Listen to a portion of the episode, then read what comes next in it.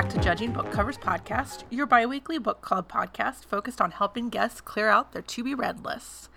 I'm Megan Griffin, and as always, I am joined by my absolutely amazing co host, Stephanie Cortez. How are you doing? Doing pretty well. Although I did find out today that I need to have root canal done, so that kind of sucks. Oh, shit, that sucks. Oh, I mean, but good. but once that's done, the pain that I'm feeling when cold or anything touches that tooth will be gone, so it'll be fine. I mean, way to be an adult and go see a doctor. yeah, it's And, it was bad. you know. I had also at event like I basically convinced myself I had cancer of the jaw because things had gotten oh, that bad. It's Oh, fine. It's not. Oh, no. Chris was like, but I know that feeling. Oh no! Chris was no. like, just go to the dentist. It's not that. And it's not, but it was happening. The tooth is on the top, but then the bottom was also like the jaw was really bothering Oh, me. So I think I clench a lot is what I've realized that I, I, I knew I, like there've been mornings I've woken up where I clearly have been clenching my teeth. Um, Yeah. But I didn't realize how much I apparently do it throughout the day because I'm trying to consciously, you know, keep my face not tense now. And it's gotten better. So clearly I clench too much, but so yeah. I definitely have some of that like oral numbing stuff. Yeah. Because I'm just like, eh, this will work. If this doesn't work, then I'll go see a dentist. Oh, it worked. We're good. We're fine. Apparently, though, because she showed me the X-ray, my root kind of like it's the top, so it like kind of does a little extra like curve. So that makes the, Oh, the filling is closer to it than say on a tooth where the root doesn't do that. so Okay. yeah, she's like, I don't know what's up with your roots, but they do this little curve thing that puts that therefore the filling is closer to it than if it didn't do that. So they think that's why it's acting up and it's time to That's exactly what you want to hear from your dentist. I don't know why it does this, Yeah. but Yeah, I mean, although I like her because I since I moved, I didn't have a dentist here. that's true. That's So I went last week, and she was very calming. She was very nice, and she made me come back this week because she was like, I can't because at that time with the test she was doing, she couldn't figure out if I needed a root canal on either top or bottom, what was going on, and she didn't want to just send me for one to see if it would work if it wasn't needed. So we waited on it. That's definitely a perk. Yeah, but the problem was I was going to do the night guard, and when they tried, they put the tray in, and the cold from that hurt. And then they needed to Oh, no. redo it. And the second she put the second tray in, I was like, I can't. You got to take it out.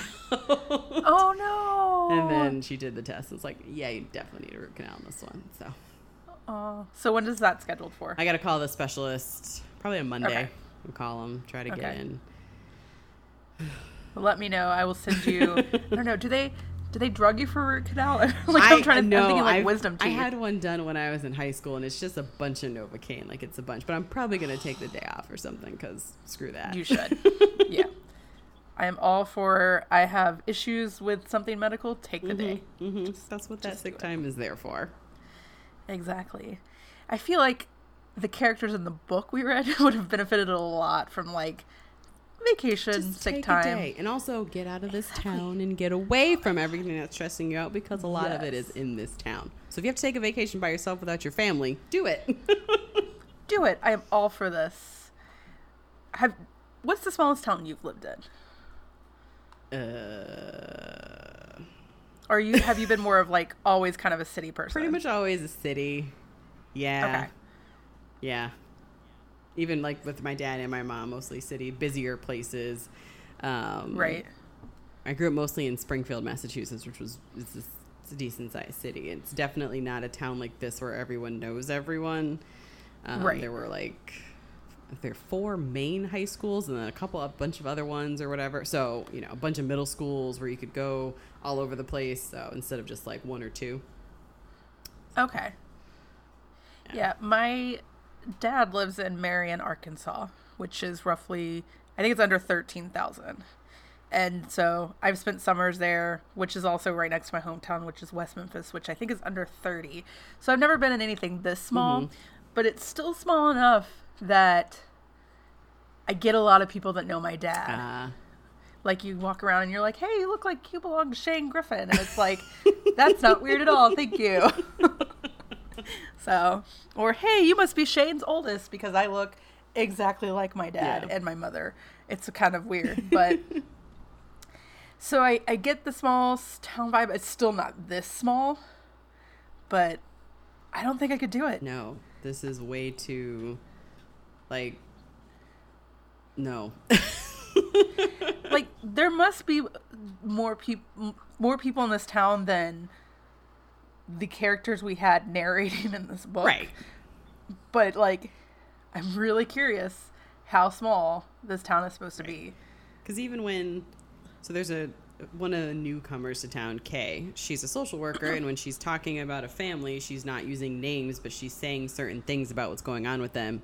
And the people that she's talking to are like, "Oh, that sounds like the Weedons," and they're dead on because it's the Weedons because this town is just so small. Yeah, it's kind of terrifying. Yeah. This so if you're ever debating about do I want to live in small town or small town life sounds so fascinating. J.K. Rowling's first adult book, The Casual Vacancy, is something that you should consider picking up. And then forgetting entirely that it's written by J.K. Rowling, or you have a lot of moments where you're like, why is she writing about sex? It's so weird. yeah. Which is Yeah. me, the entire book. Yep. Uh, Same. So, I actually thought this was one of her first crime books because I know she's got like the detective series, and I didn't realize that this was nothing related to that. Did So I kept being like, "Sorry, go ahead." I was gonna ask because this was kind of on both of our to be read lists. Also, Yes. obviously, we don't have a guest this week. um, no, we're not just ignoring Yeah. the guests. but this was something that both of us wanted to read, and I think I picked it. Up, I wanted to read it just because it was J.K. Rowling, but I had no idea what it was about. But when you, I looking at it, I thought it had did have something to do with a mystery, but I couldn't remember why. I thought that if it was just something in passing or what, but that must be why. I it, I don't know if it's that or if it was actually marketed as a mystery. There is, I guess, a slight mystery, but this is not hmm. like a who done it. Right. which is what I kept expecting it to be. Yeah. Um, but J.K. Rowling fits as it is early September, which anybody that's a Harry Potter fan, school started September 1st. If you were on that train, congratulations. but I also think it is Banned Book Month. I'm double checking Oh. before I finish that thought. Yeah, it is. September is Banned Book Month.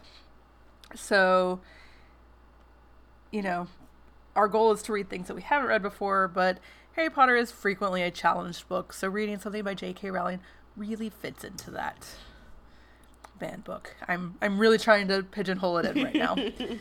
um, so looking at this on Goodreads, it's uh, had very divi- uh, diverse reviews by the people that I'm friends with.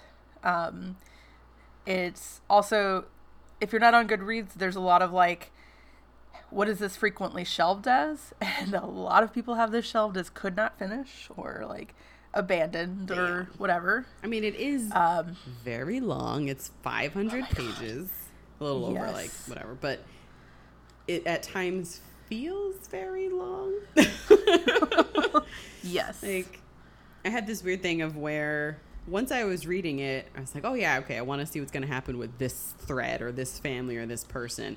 But once I stopped and was doing other things, plus tennis has been on, I didn't want to then go back to it and kind of had to force myself because of the podcast. yes. I may not have finished it by now if we weren't recording today. Definitely not. It's. I don't know if I actually would have finished the book at all if we weren't recording, Yeah. because it's it's difficult. And even like I kind of dragged my feet picking it up, which is not something I ever do. And that for me, yeah, I think it was the size of it and tennis. Yeah. Definitely, the tennis is not Yeah. helping. Like it has been on constantly in my house or Yep. work or wherever I can put it on. Now I'm like, what am I gonna So- do? There's only two matches today, and now it's I almost know. over. Like, oh. I know. I'm really kind of no. I guess the match will go on Sunday either way because of the the roof can close. Mm-hmm. So the match will go on. Yeah. Um, but hopefully, I think there's a little bit of a chance of weather tonight. So Oh. hopefully, everything gets done. But but yeah, go Del Potro. Yes. I just opened up my phone to look something up, and it was that guy that I sent you the picture of. I don't know how to say his name, so I'm not gonna try. Yeah. The added bonus is that tennis players are actually really hot. My God, yeah. so much fun. I'm gonna figure out how to say that guy's name because he might be my favorite. He's got a good beard. Yes. I'm sorry that I got to out. add it to like my list of people to keep an eye out for. So, this book, uh, before we get into the book, let's talk about the cover.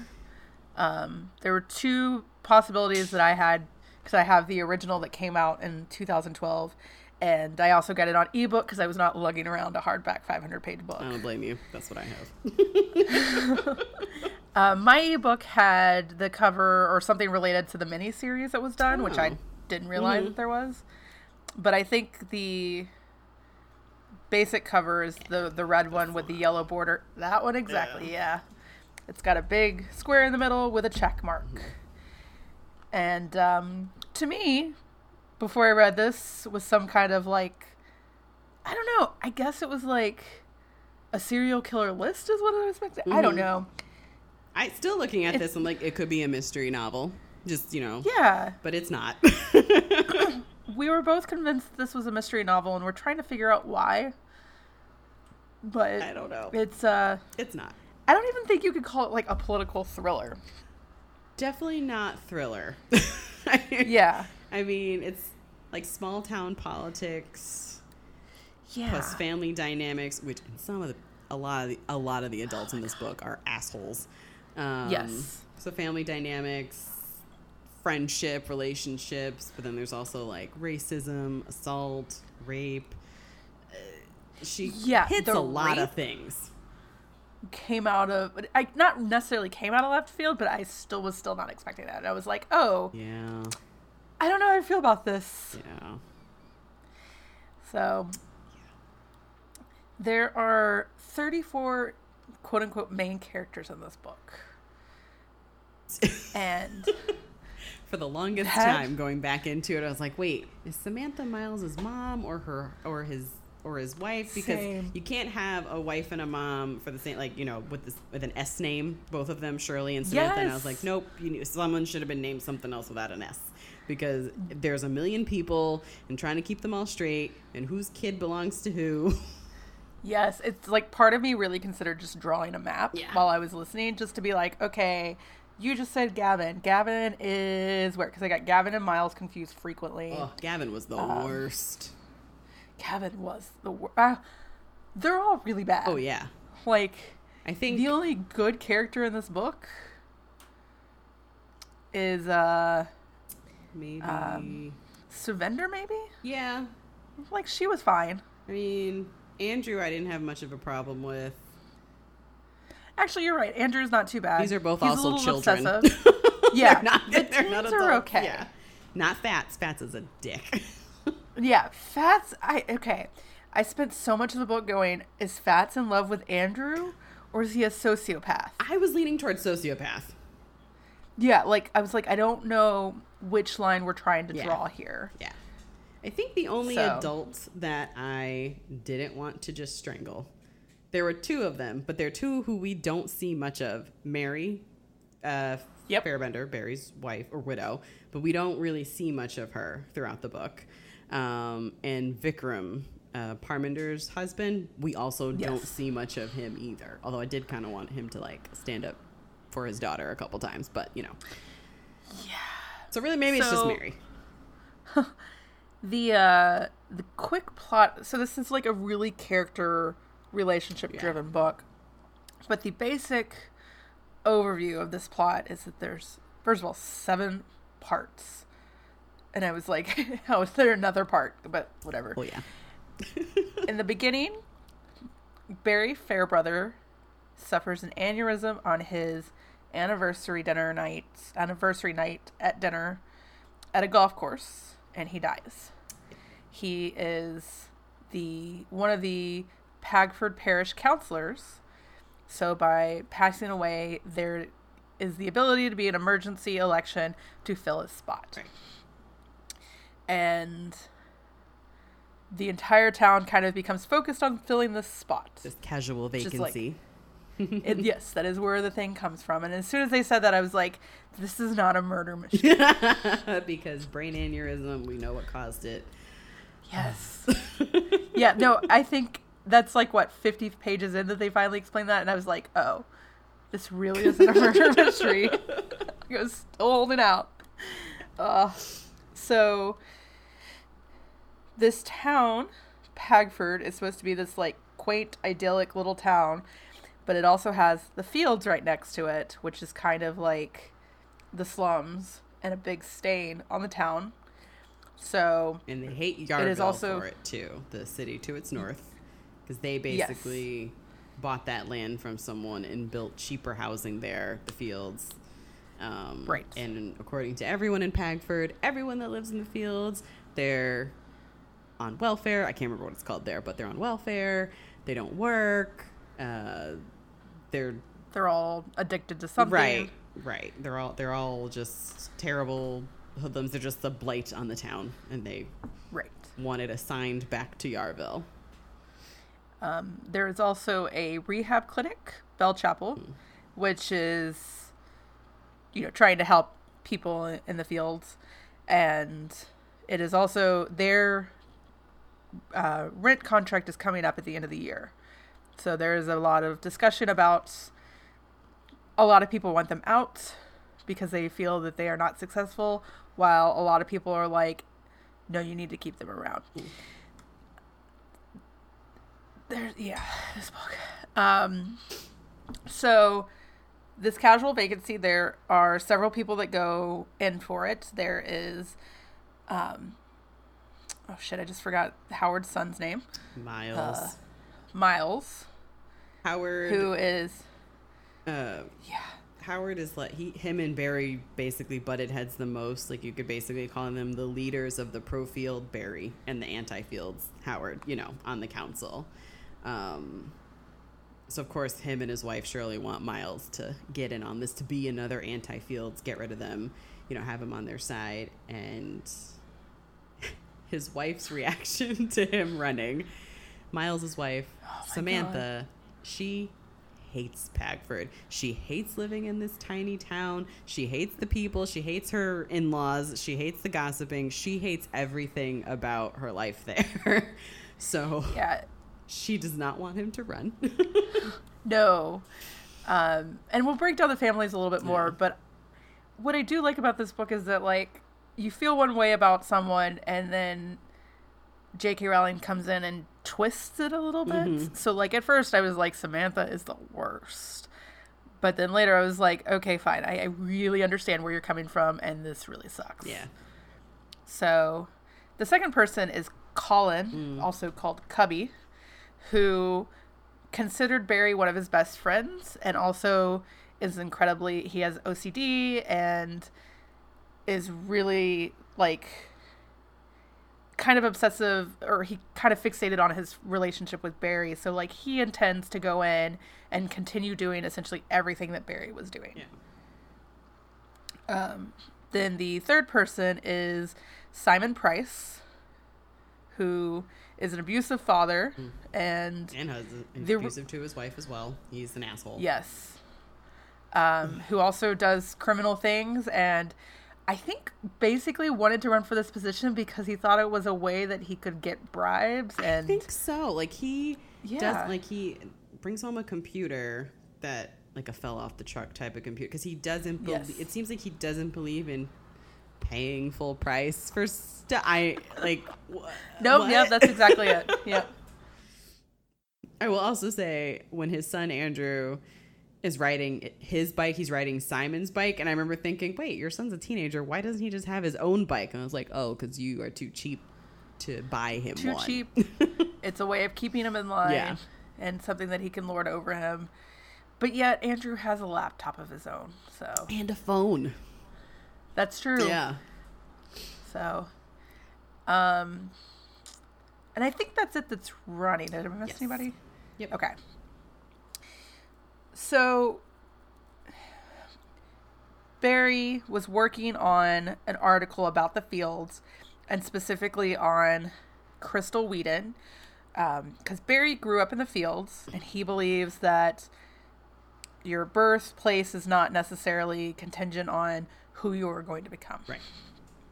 and he is using Krystal as kind of an example of someone he's trying to direct a, in the same line that he did. Hmm. so so she becomes a big part of the story. Yeah. Um, so going from there, I think the easiest way is to like start with a family and who's in it and what happens with them. That's probably best. like, yeah.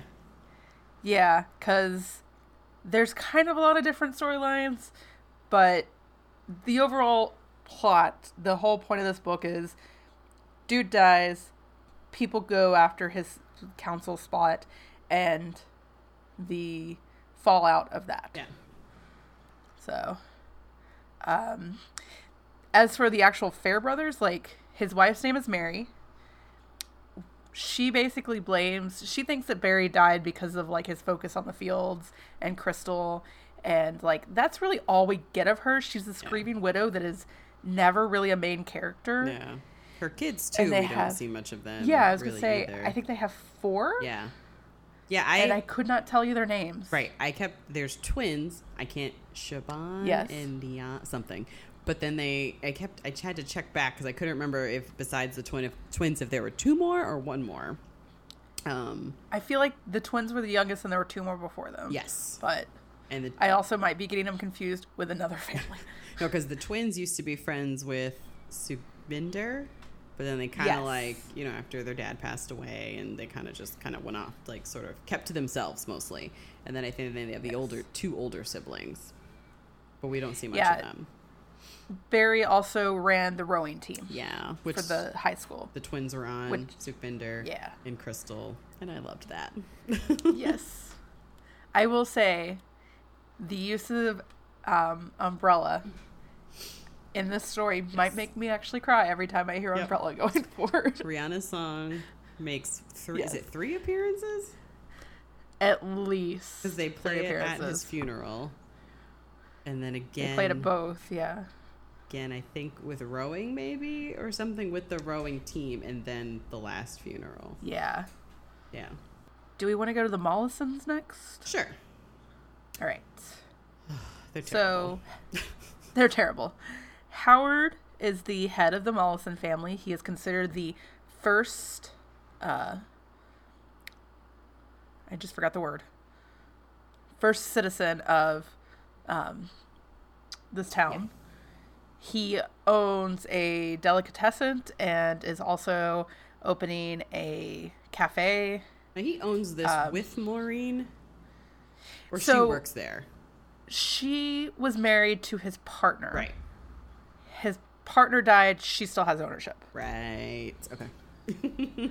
Um he is morbidly obese like to the point that he has like bed sores and like he had a heart attack All- a few seven years prior to this i believe.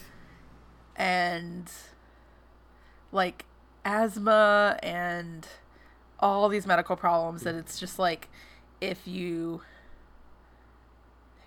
tried to be healthy like things would be a little bit better right but then they explained like why he's so overweight Yeah. and i was like oh shit i Okay. liked that little section of like the culture of um did his dad leave them or did his dad die he he left, left. And so then his mom put him at like the head of the table and then would be really sad when he didn't want to take seconds and then his grand like everyone just wanting to feed you. Shirley want like I know a lot of people show love through food, like all over, you know, many cultures that's what they do. Um, a lot of grandparents are like, Don't you want seconds? You know? Exactly. so I get where that like is that comes from. Like that showing love and showing that I love you by eating all of your food. Yeah, like it says that he dropped two stones, Mm-hmm. which I think is roughly 30 pounds. Just from being in in the the- hospital, yeah. Yeah, which Shirley immediately goes to fatten him back up. Yeah. Um, Shirley is his wife. She runs the website for the town. which is important. Yes. she also, I don't know if this is like me reading into it or not, but she has like the beginning stages of, um, it's like munch something by proxy. It's essentially like that disease where you want all the attention on you for like being sick and um oh, uh, oh shit i can't remember what it's called. Yes by proxy. So like we're not you're not making yourself sick but you're trying to make you want someone else to be sick so that you get like showered attention for helping them. Like it's not really that like it's not to the point where she hurts anybody, but there are definitely points where like Andrew comes to work for them. He has an, uh, he's allergic to peanuts, and she's like just waiting for the moment that he's going to have an asthma attack and she's going to have to give him his EpiPen. But she's also not trying to give him a peanut. Yeah. She really likes So, attention. She also likes Yes. to be the first to know all of the gossip. Like she gets mad when some like when Maureen knows gossip and has to tell her because she doesn't know. right. Um, yeah, She's also a housewife. As far as I know, like I don't think they mentioned her working at all. the only thing other thing to talk about is her taking the notes at the uh, the council meeting that goes terribly. Oh my god, I wanted to slap her then. Oh yeah. And Parminder shouldn't have done what she did, but I was like, high five. Yes, same. As soon as she started talking, I was like, "Oh no, you're not going there." oh, you're doing Oh, it. you went there. You're You lose your there. medical license, but do it. yes. Um, so Howard and Shirley have two kids, Patricia and Miles. Patricia, we know next to nothing about because she doesn't show up until like 450 pages into this stupid book. Yep. Why? And- because she's a lesbian and her parents, particularly her mom, Yep. it seems, cannot handle this. Yeah. And uh, they don't invite her partner to the party. Well, they send it to Patricia and guest. And the excuse Yes. that Shirley gives is, well, you're not married, so, you know. She's like, Oh, fuck. okay. They've so probably if they been were together married, for really, years. yeah. But even if they were married, you you you would have put Mel's name on it. Sure, sure, sure, sure. No. Yeah. Um, and then their golden child, Miles. Yes. who is a lawyer. Um, he is very bland because I get him confused with like four other people half the time. That's also one of his wife's complaints is that he's very boring. like they really lean into that. he is. Like seriously, I don't think I could tell you outside of like he's literally at the beck and call of his parents. yep. Like they're like, "Hey, we're doing dinner tomorrow night. We expect you there." And he's like, "Yep, we'll be there." And it's like, "Talk to your wife." Right. And I he like he's got to know his wife hates his parents like right like Oh, that, I totally feel like that would be something you would pick up on after 15 well they have a sixteen-year-old, right I think like Yes. some teen years like 16 17 whatever years you to pick up on that um but he just tries to like pretend that that's not there and that everything's Yeah. fine and at one point his dad's like is everything okay? And he's like because i'm talking to my dad and not my mother i can admit that something's up. Right. But i'm not going to give my mother any ammunition. Right. So and we do find out that like they got pregnant like literally as they were getting ready to graduate from college. Yeah, they were going to spend a year traveling the world, which sounded oh, awesome. yeah. yes. And he's actually, he says, you know, when she tells him, he says, Well, we'll get married. I was going to propose to you, and he did have a ring already. So he was telling the truth Yeah. there, but he was planning to do it on probably some like waterfall somewhere else or, you know. yeah Um, Yeah. But they get married, they stay in town, and they've been there ever since. With Yeah, two kids no now. wonder his wife hates it. um, his wife is Samantha. Oh, Samantha. She is definitely, if not an actual alcoholic, she is starting to become an alcoholic because she does not spend much of the book sober. She drinks a lot. And Howard, her father in law, likes to top off her wine glass all the time. Yes. Um, Oh yeah, Howard is definitely like sexual harassment. Big no, no, no. yes. Like, but Samantha is fine with it because it makes Shirley mad. Yes. So even if he pats her ass, it's fine because Shirley is upset. yeah, yeah. Like, why? Why is this your life? exactly. she fantasizes about every dude in town that is not her husband, Mm-hmm.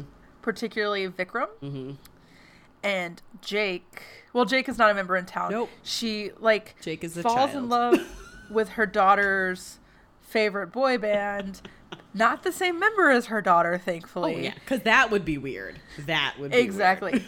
and part of me was like, is this One Direction? Was One Direction around in Right. 2012? but then it was like, it's an American band. And I was like, well, shit, I couldn't tell you any like 2012 American boy band. No. So, no.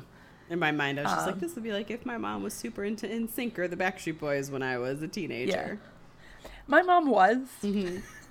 But my mother is also very young and probably the roughly the same age as like the people Oh, in, in okay, sync. so- So it was never too weird, Yeah. but also yeah, yeah. Um, they have two daughters, who one of them was bullied by Krystal in primary school, so they now go to boarding school. I feel like was she bullied or did Krystal just punch her in the face once? Because she punched her at least once and knocked out some teeth. I feel like it may have just been a one-off.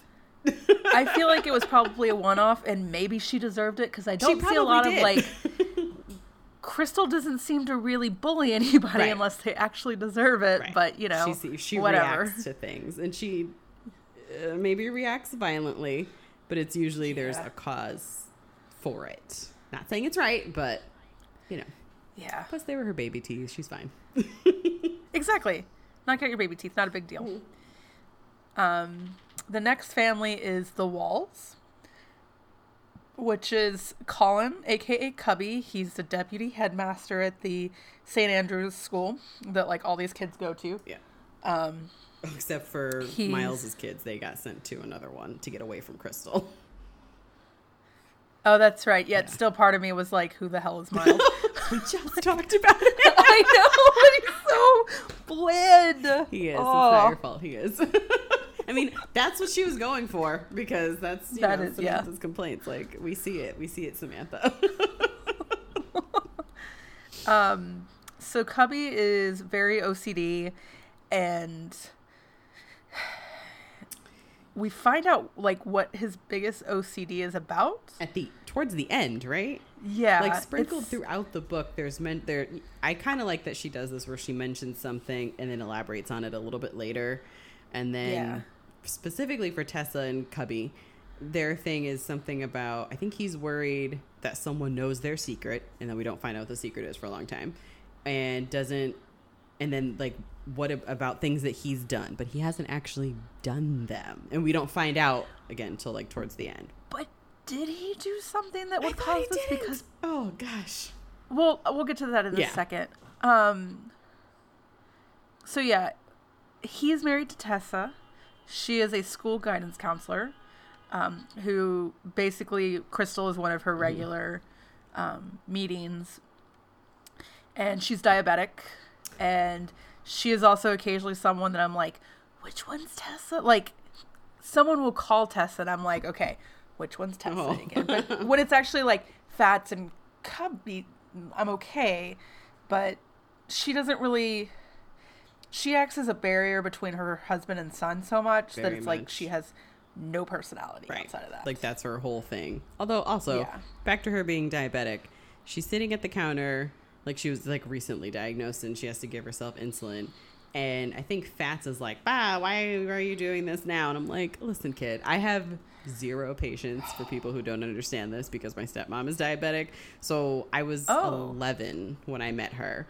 And so i'm just used to seeing that. My brothers were just used to it. This is a part of her life. Why should she have to go to the bed it's just like a quick thing that she has to do. So i have zero patience for fats's reaction. I was like also just this is your mom's like a new thing that she has to adjust to it's a new it's a lifestyle change stop being a dick like Yeah. Fats is the most confusing character throughout this whole book, and that is their adopted son. Um, which is one of the things we don't find out until the end or towards the end like after many many pages Yeah. and probably like 200 and something pages in. I don't know. and we don't get like the It's- full full story until the end Yes. Um. Yeah. I go okay. That might be what I. Th- I was like, is Cubby really S- Fat's dad? And that's why I was like, maybe that's where I was coming from. That's where I there was a point too where I was like, wait, so did Tessa cheat on him and he accepted this child that he knew wasn't his? Like what? There's something towards the beginning that definitely made me think that too, or beginning middle. Well, his birth mother was definitely 14. Mm-hmm. And there's talk of maybe being a product of incest. Or that no because she would not reveal who the father was so they didn't know if it was possibly that or if it was just someone a lot older or why like Right. if she why she was protecting the identity but they told tessa and colin all this so that they would be prepared if the child started to show like oh dear Okay. maybe he was the product of incest which we don't I, he seems like. There's definitely something going on. Like, so his real name's Stuart. yes Everybody calls him Fats.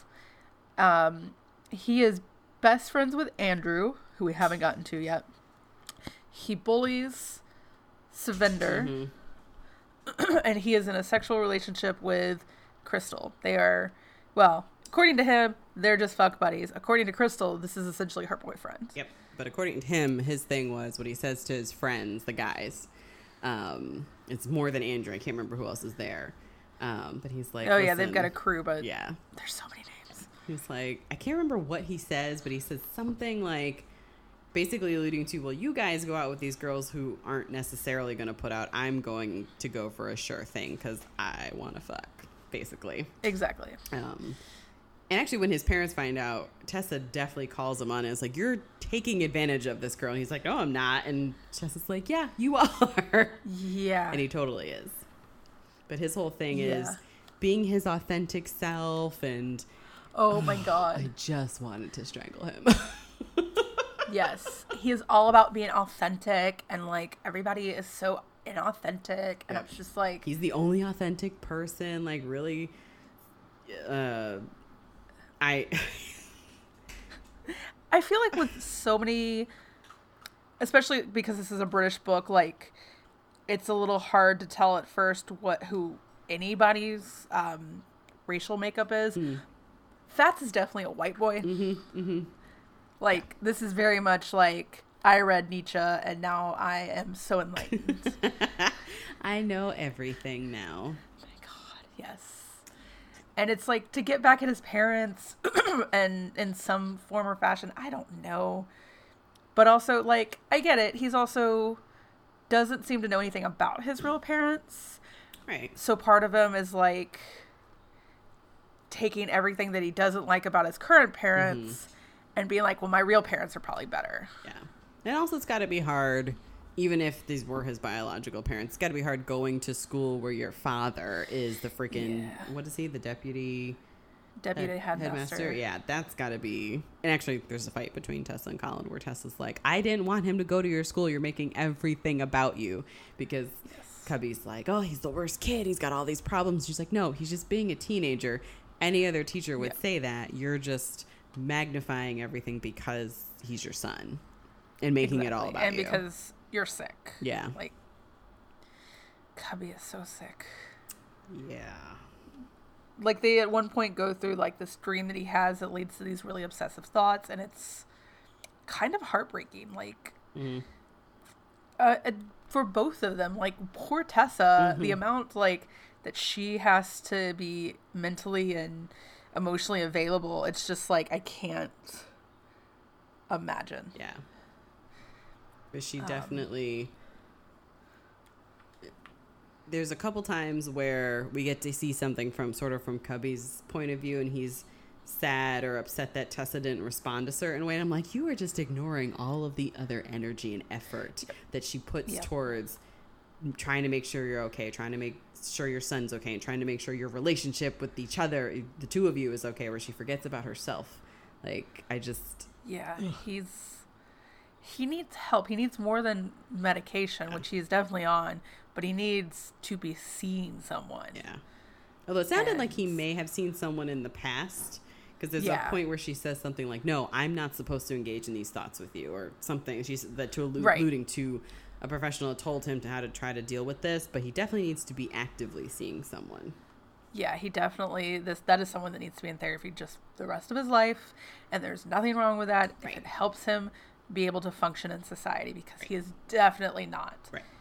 Um so Fat's best friend is Andrew um so Andrew is the oldest son of the Price family Mm. is the only one whose sibling's name I can remember because he has a brother named Paul. because there's a point where it's his dad says something about how it's uh, Paula's period, and I was like, "Who the fuck is Paula?" No, he says And I realized- Pauline. Pauline, that's it. I did And the like, same who- thing. I was like, "Where is their sister? What is happening? what? How do you know this?" And then it took me a minute Yes, as and it turns out because he made Paul's nose bleed, that's why. and apparently that is something that happens regularly. yes. Apparently, only women bleed if you punch them in the face. So he's got to call his Hmm. son by a girl's name. Simon is the worst. He is. I was really hoping he would die. I was too. Spoilers. He, He- lives. Yeah, yeah. I was about to say everybody but Barry does, but that's not true at all. no. Um, so Simon is a dirtbag. He Mm-hmm. is married to Ruth, yep. Who? who is basic trope of a woman who is trying to keep her husband happy because he well beat the shit out of her if he Right. do- she doesn't. She's also a nurse, which I thought was kind of awesome. Yeah, but I Um, liked how not I liked how, but I kind of like how J.K. Rowling did it with towards the beginning when Barry dies. She comes like running into the house, like and tells them what's going on. She's using medical terms like aneurysm, and I can't remember what else, but she's using medical terms.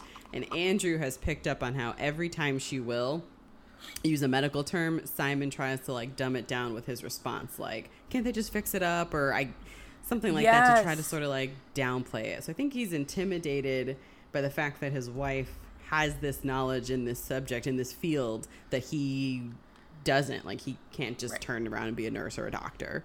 Um, so he tries to downplay it like it's not really that big a deal that she has all this knowledge. Yeah, she is uh, very educated. Yeah. and yeah, they're like, he's like, can't they just like plug it up? Plug And it up, Like, yeah. no, no, Yeah. you cannot. Yeah. And uh, Andrew very much hates his father. Uh, And we see why early on. Yes, it is not. Um, it is not unwarranted. yeah. Uh, he is a typical 16 year old boy covered in acne, probably very tall and lanky and Gangly. like awkward. ver- too much. Yeah. Yes, probably going to grow up to be a very respectable looking dude, but in that awkward stage right now, and your dad calling you pizza face every day probably doesn't help. In addition to hitting you and your brother and your mom. yeah. Um, Andrew gets a job at the at Howard's uh, cafe because his dad finds him smoking cigarettes and is like, "Well, there goes your allowance because I'm not going to pay for you to smoke." Excuse me. Um, he is also in love with Gaia. I wasn't sure how to say her name. I think That that's how it is, but I could be wrong. Um, and he also starts, which we haven't talked about yet, but he is the first one to start the chain reaction of the Ghost of Barry Fairbrother, which is a username used in the city's forum that Shirley runs, which we will get to that after we finish going through this cast because good lord. Yep. There's still the Jawanda family, and then Kay and Yeah. her daughter, and Gavin. oh, Yeah. God, there's so Let's- many.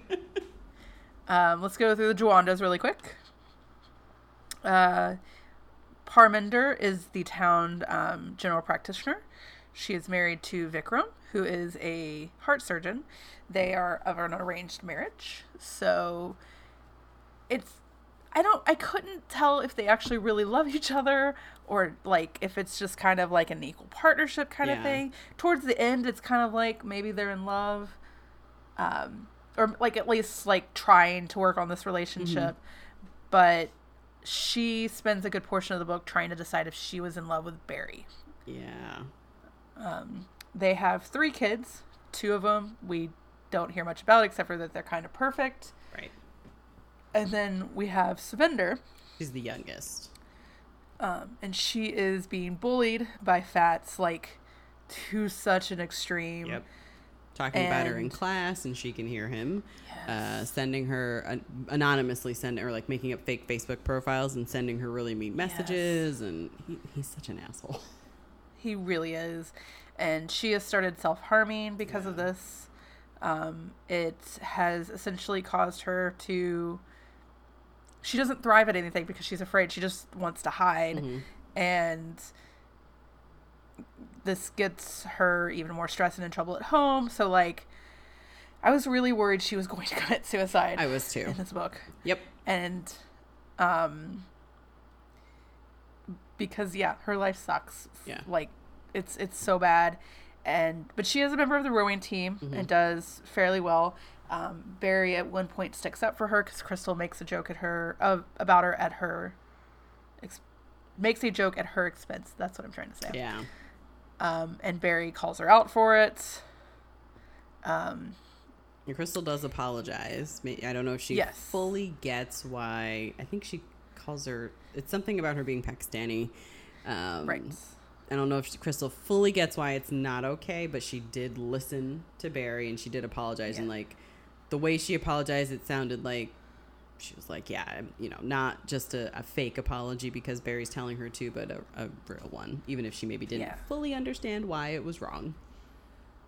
Um, they have kind of a. Did Krystal bully her before that? No. Um, Okay. I don't think so. I, I, think like someone was- else did, but I could be wrong. comes to it after her Nana Cath dies, and then she's Right. that's the So I one think, time I can think of.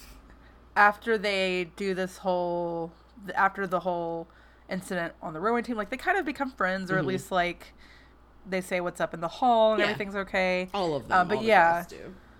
um, Krystal's great grandmother dies while in Parminder's care, and the rumor goes around that Parmender could have saved her and didn't, or tried to kill her, Yeah. like small town gossip.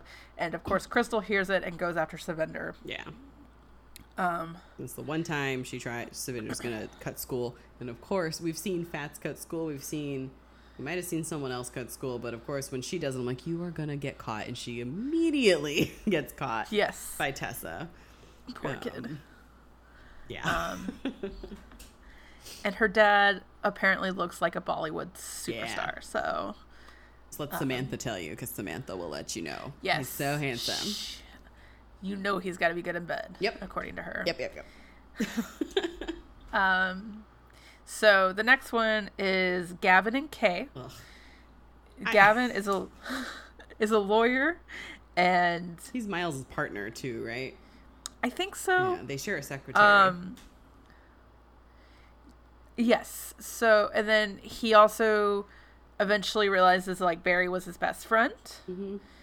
um, or he was best Barry's best friend. I don't know. Like, I'm I'm getting that British people don't like express their love like Right. we do. Or It I'm seemed just like, he was realizing that Barry was his best friend, and now he's Yeah. gone.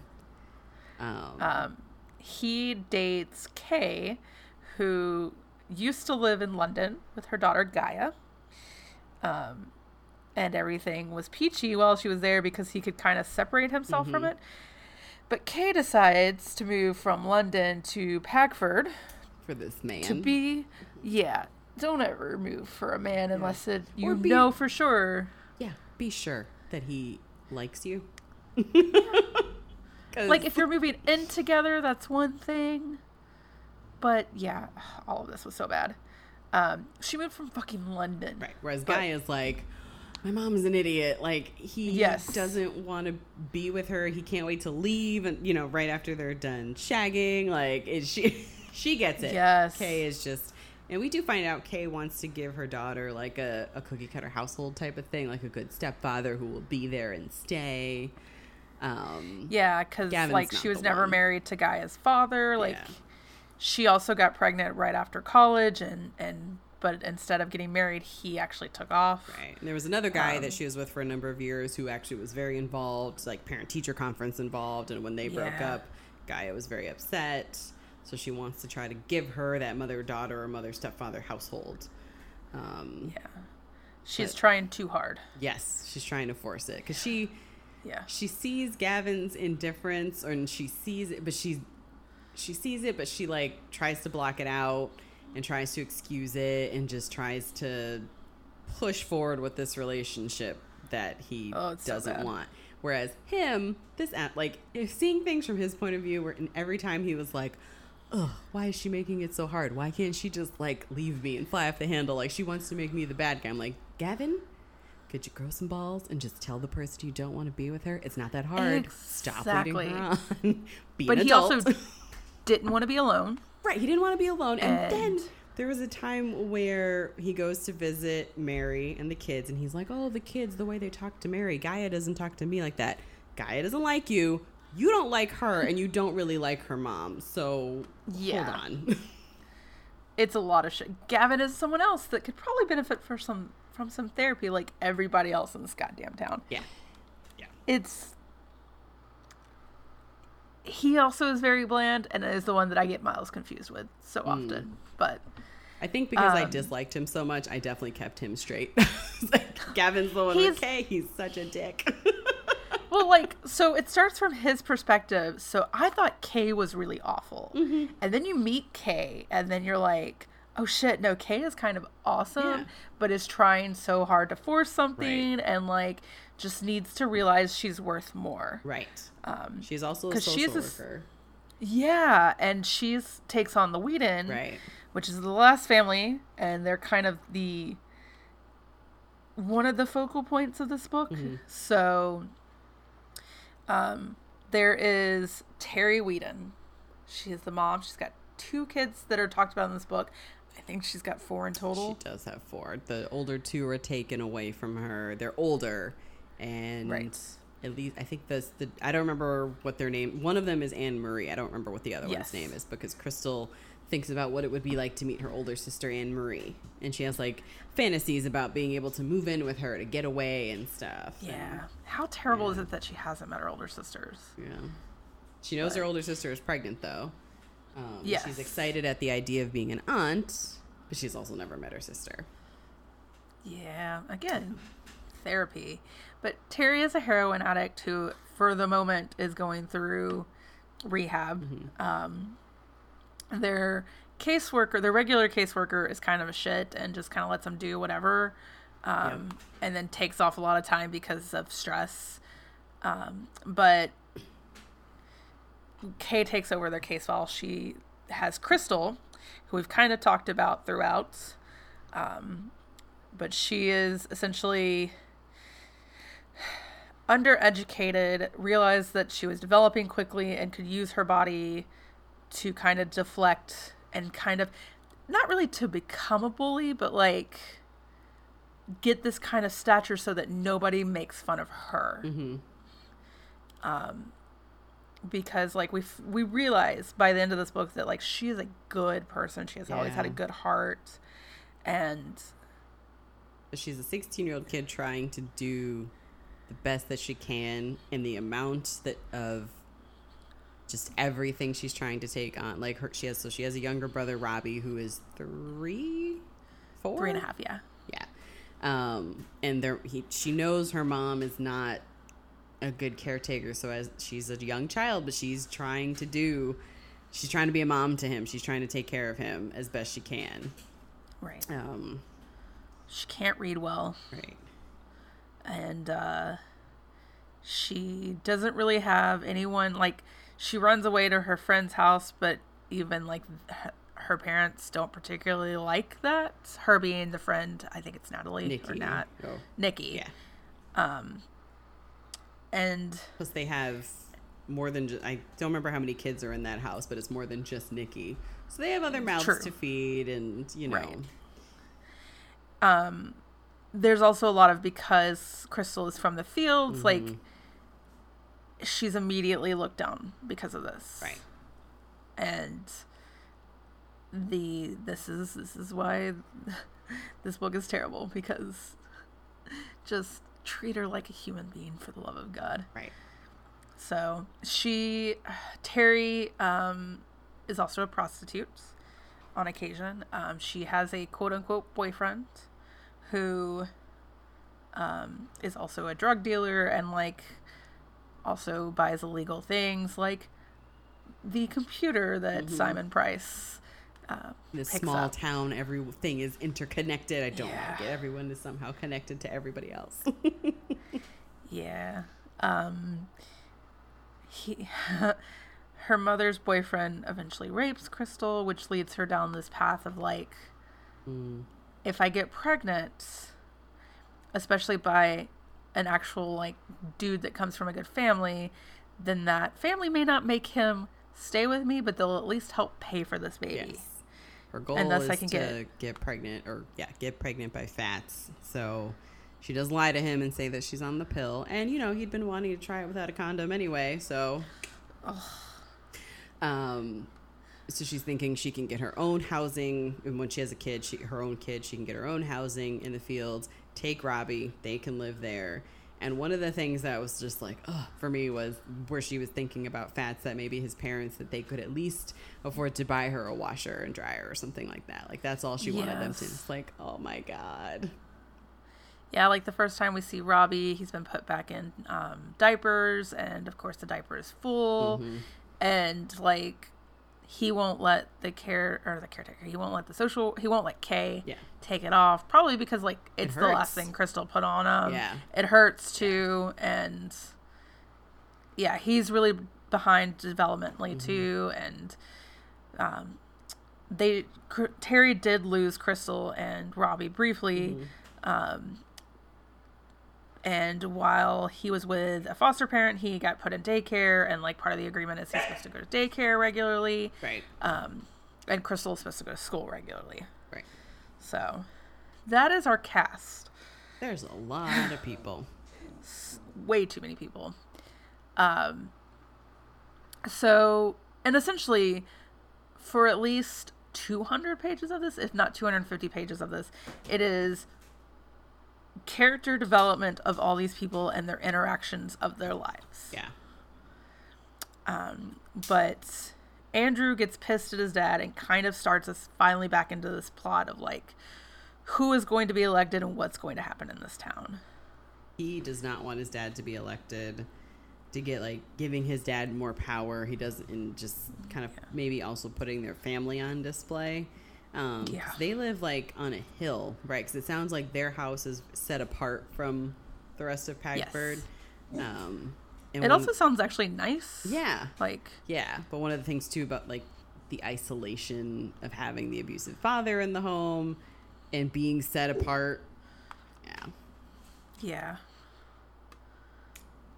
but So they have the basically all these teens take computer classes, um, which I kind of laughed because I know that there were such things as like computer classes in high school, but it wasn't like something you were required to take. And this sounds like something that they're required to take. it's yeah, like I took it as an elective, and I remember we had like a notebook sort of that had how to run through stuff like with Excel or with this all this other stuff, and everyone else just kind of like I mean I did too, but everyone wanted to just go on the internet and play games. And Exactly, I yeah. remember I was one of the ones like I'm just gonna do my work first. And then when I'm done, then I'll do that. But like, I was crazy concept. And therefore, because I always got my work done, I was allowed to sit in the back and could therefore get away with that at the end. what a concept. I know. We did not learn anything, even so much as hinting at hacking. anything, Yeah, it's though. it sounded like the teacher was just trying to be cool or impress. And uh, so there's a mention of SQL injections, which affect. Uh, it's a code injection that will take down things. It's, it's similar to like I guess doxing nowadays, um, but SQL injections really don't work nowadays, if I remember correctly, or at least like the base level that they're kind of using is it works because Shirley is running the website. Right. Shirley is an older woman. Like she talks about it and she's like, I was the oldest person in this class and it's amazing. I'm really great with computers. And everybody's like, so our town website is really old looking and Right. like and very, very outdated. Where Yes. a teenager can hack into it on their first or second try. And actually, I think it takes him two tries, but only because he misspelled something the first time. Yes. So- Yeah. Made me laugh. Yeah. Um, so he logs in and finds Barry's information. Barry Fairchild or Fairbrothers account is still exists. So he changes the name to the Ghost of Barry Fairchild brother. I don't know why I keep saying Fairchild. I keep saying Um, fair bender. well, between the two of us, we'll get it right. It's fair. B something. yeah. Um, and he makes a post that accuses his father of stealing computers, Mm-hmm. and and that he also takes bribes. Uh, he's the go-to Yes. man for any cut price printing jobs that may need doing for cash. yes, Once senior management has gone home. exactly. Yeah. So Um, he does this. He's smart enough to do like he doesn't think his dad would actually look at the computer to try to like, or he wouldn't put it past his dad actually to bring it to someone else to try to figure out if someone in the house did it from the house computer. So he goes into town with Fats and does it at like a cafe or whatever. a computer cafe. Yeah. And Fats sees Um, him, but he won't let Fats do anything. He's just like, no, I'm like, I'm serious about this. And he does it and he burns the paper that has the code on it and that's it. Yeah, he doesn't want. Uh, I lost my train of thought.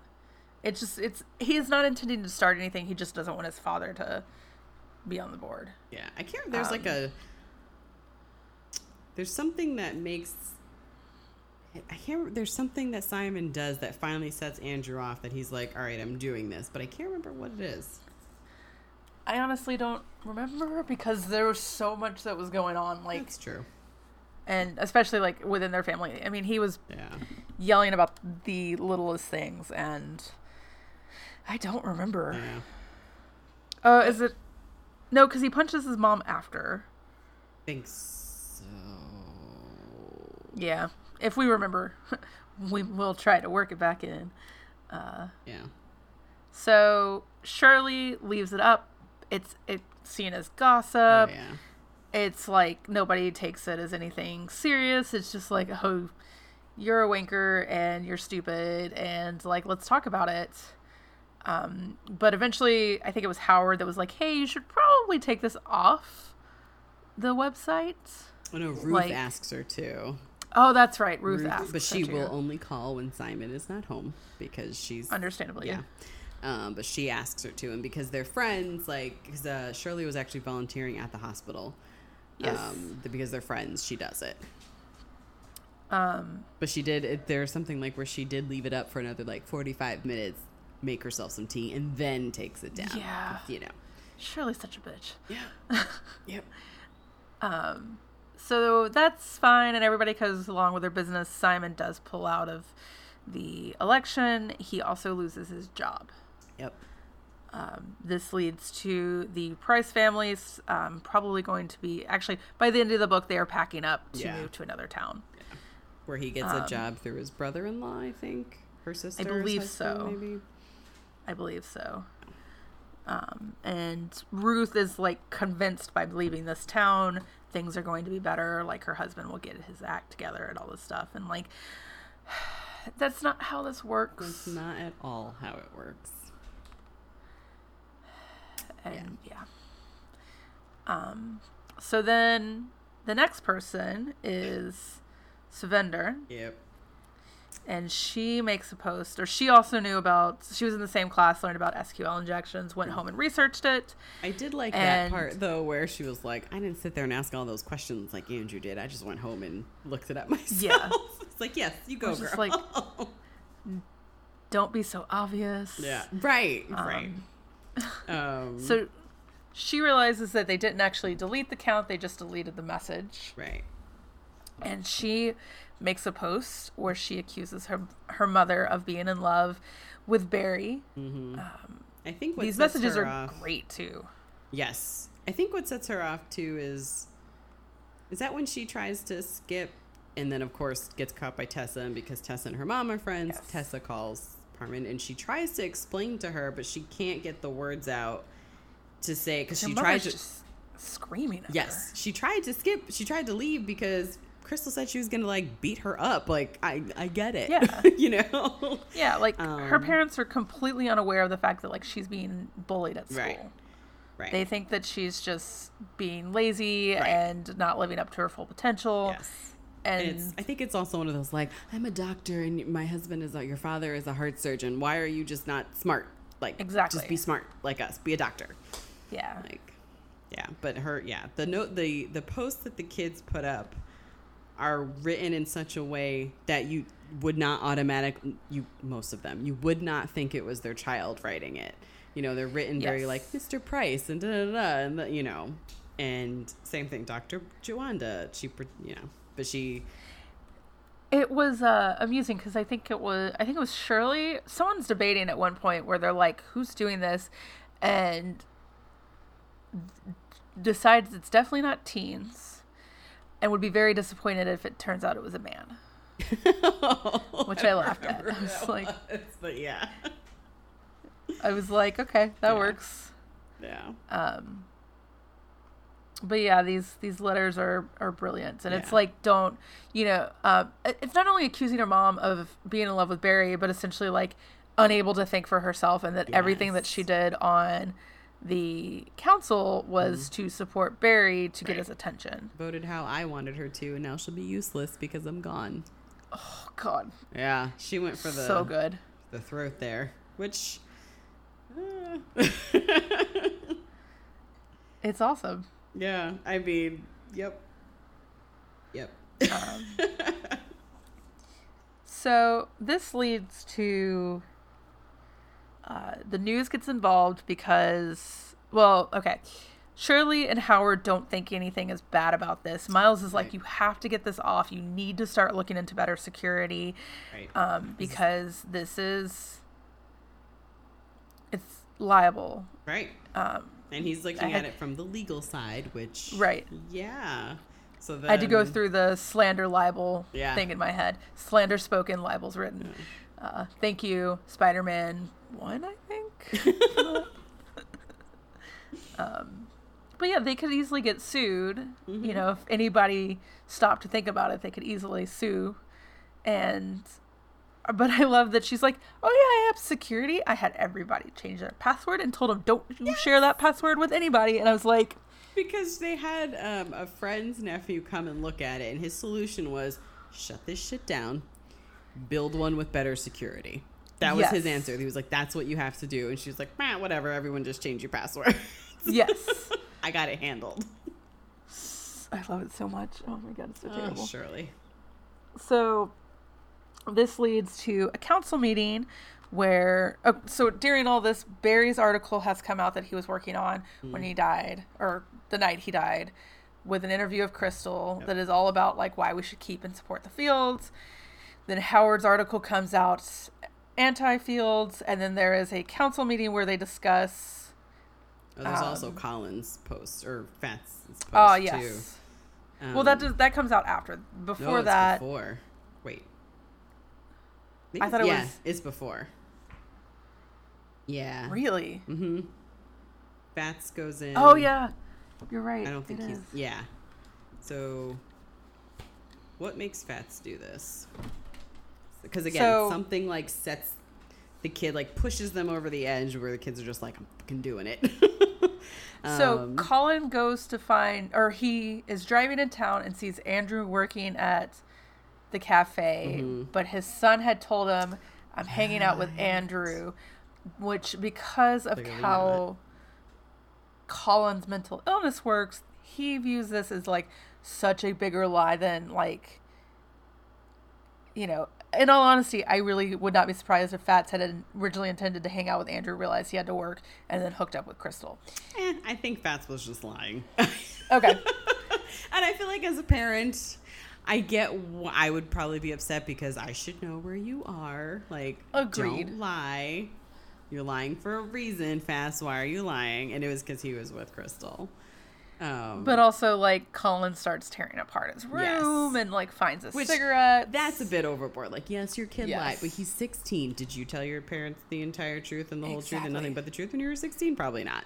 Um, but Tessa knows by this point because when she caught Sukhvinder trying to skip, she said, "I don't know how Krystal would know about the thing with my mom and her her her grand her great grandmother. Maybe Fats told her." And she's like, "Oh, Fats."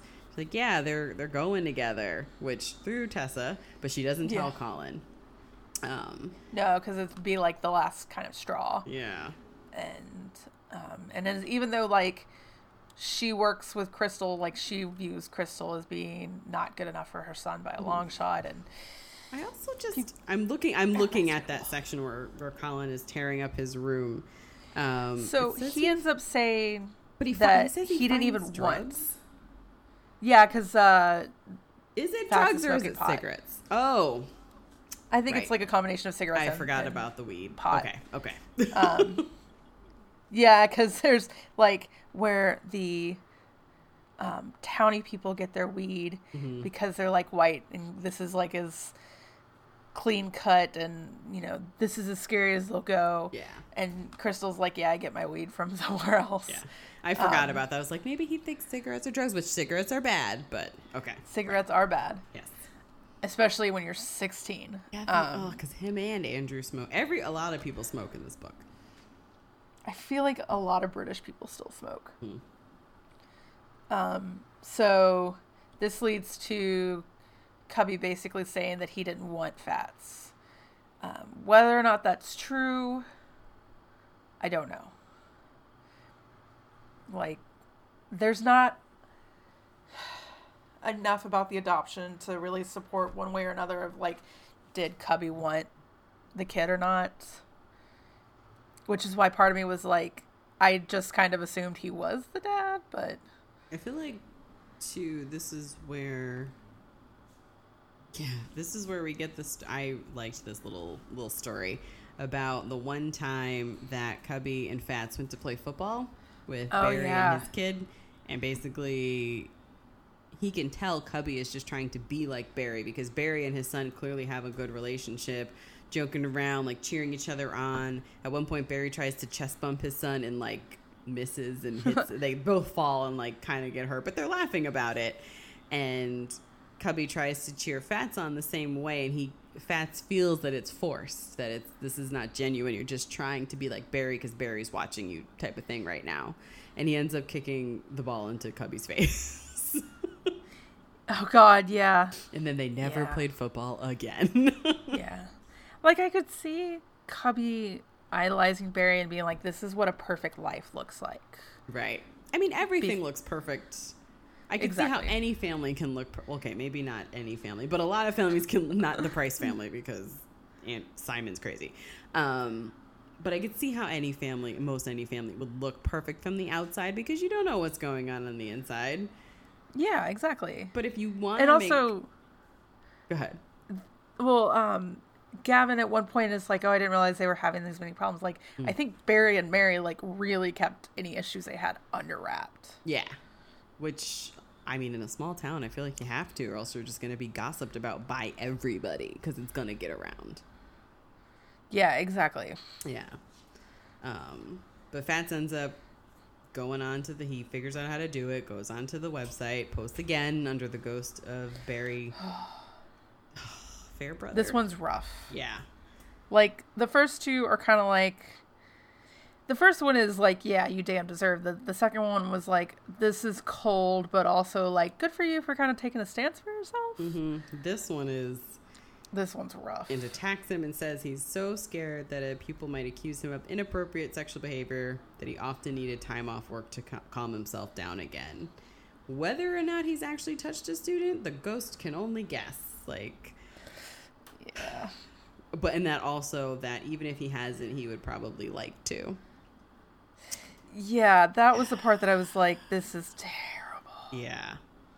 And I believe Parminder calls and tries to tell Tessa because she she's supporting Colin to be voted in. Like she's going to support him and vote for him because he wants to, you know, take up Barry's stance and he's pro Fields.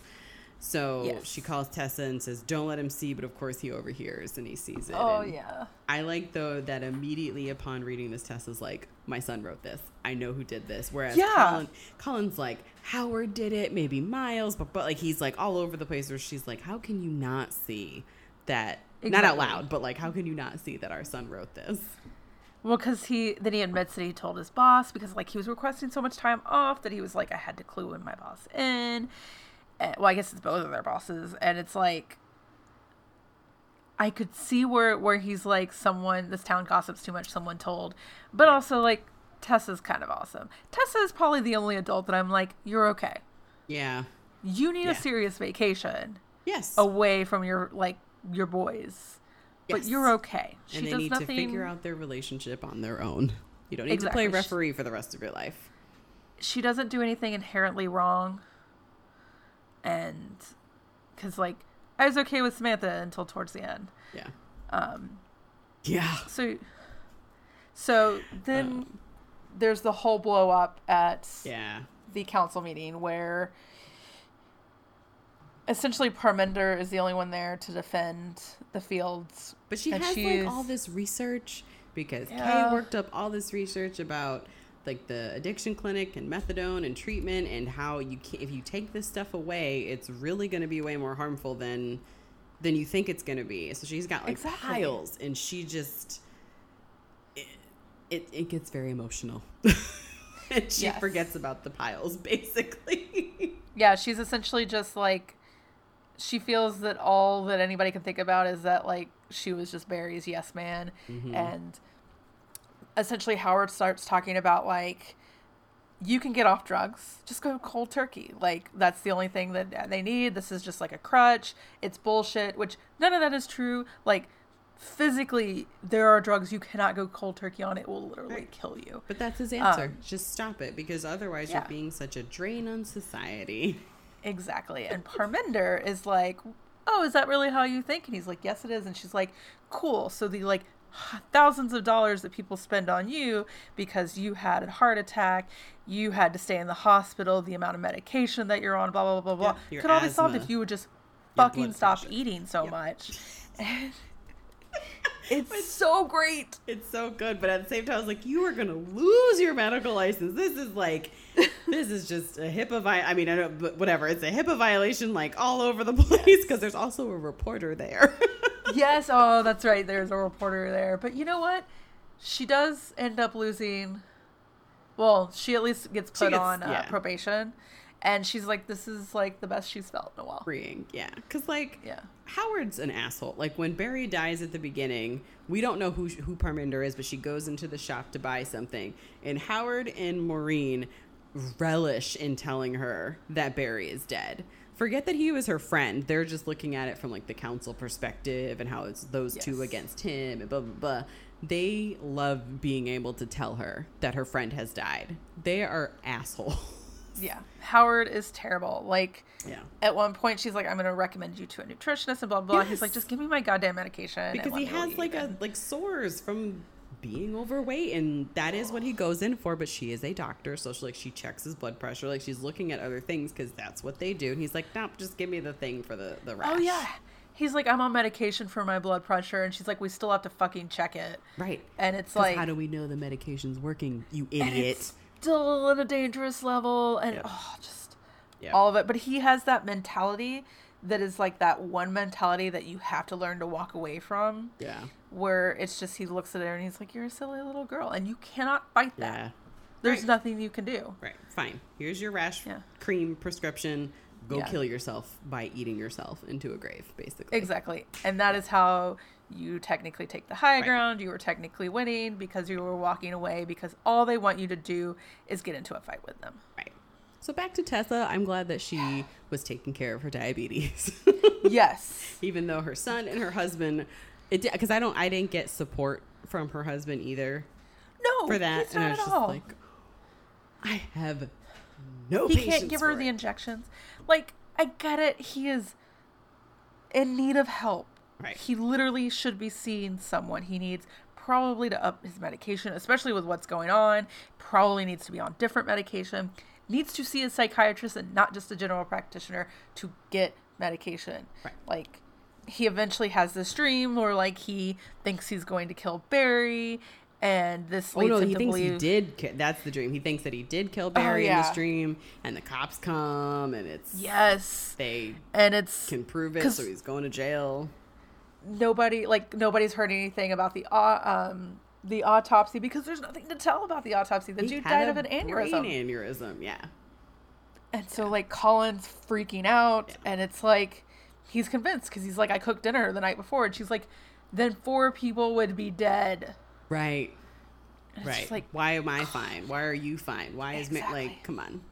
So I meant more like just support and like, yes, this is a change for you. And also because he gets He mad because I think yeah. Fats calls her by her first name, and I think he gets mad at that. Yes. and it's like, how about your son's being insensitive to what she now has to do, like giving yourself yourself injections.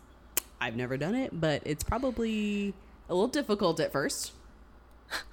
So I was on blood thinners for I think it was roughly six months, may have been a little bit longer, and uh, the pills did not. I can't got off the pills. They tried to take out my blood fil- the the the filter that was in my veins. It got stuck. It's a long story, but essentially I had to go on and off of injections, and I was supposed to give them to myself in my stomach, and I couldn't do it. Like I couldn't do it to the point that my mother was like, "What if I die right now? Like, who's going to do this for you?" And I was like, "I'll find someone else. I will literally find." Okay. like wait, have you seen that movie The Loft? It's the four No. guy. Okay. They get they get a loft to basically have sex with people, women who are not their wives. The four friends. yes, But there's the the most outlandish thing that I thought in this movie that occurred was that so the guy from Prison Break, his wife comes to him because it's time for her insulin injection because she's diabetic and she needs him to do it. And I was like, bitch.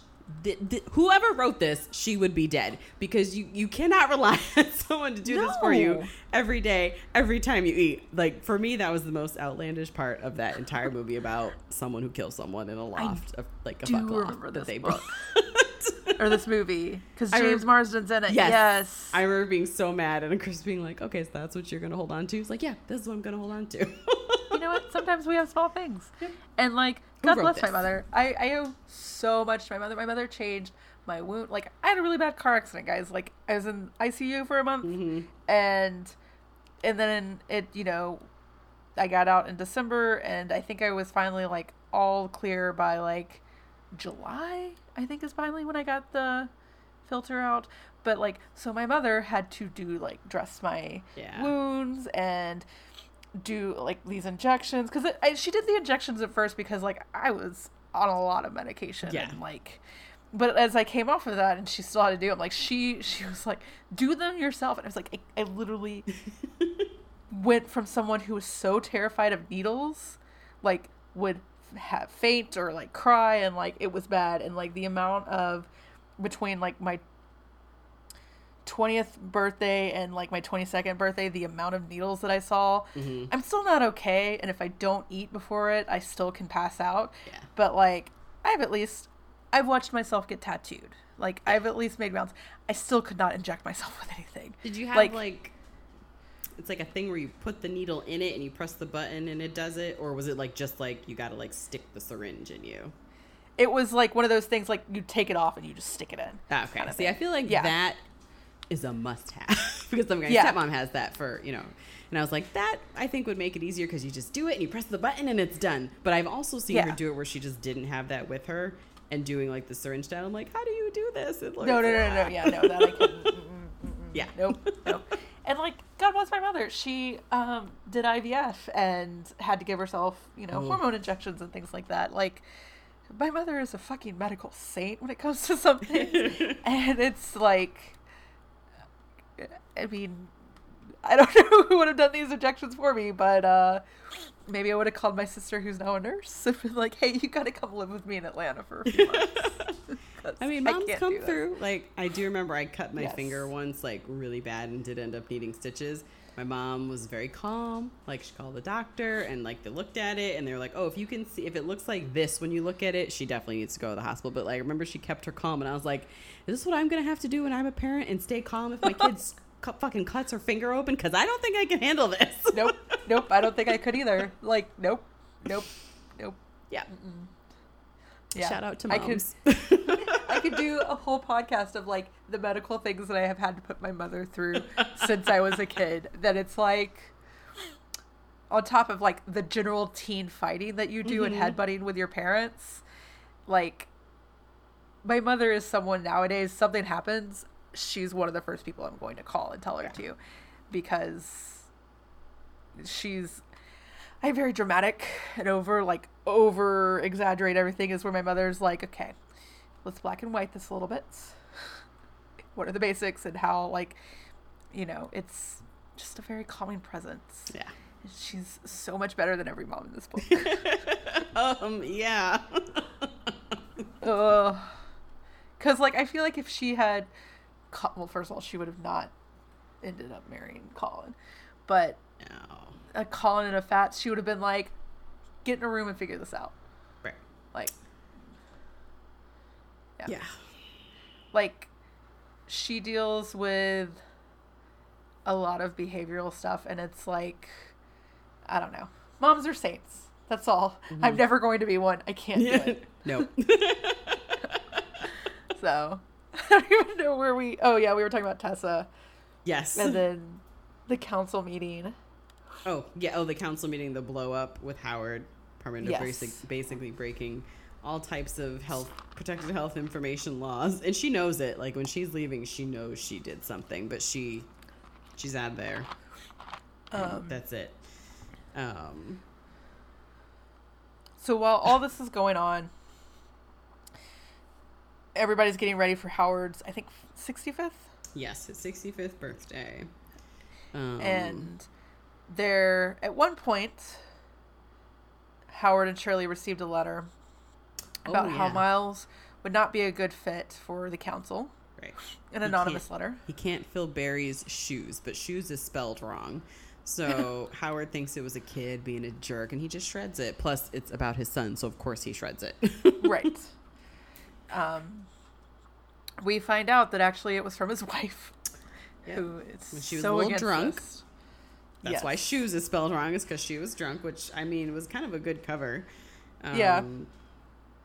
like she drinks constantly Wait, we And find out after the party. yeah we find that out very late Yeah.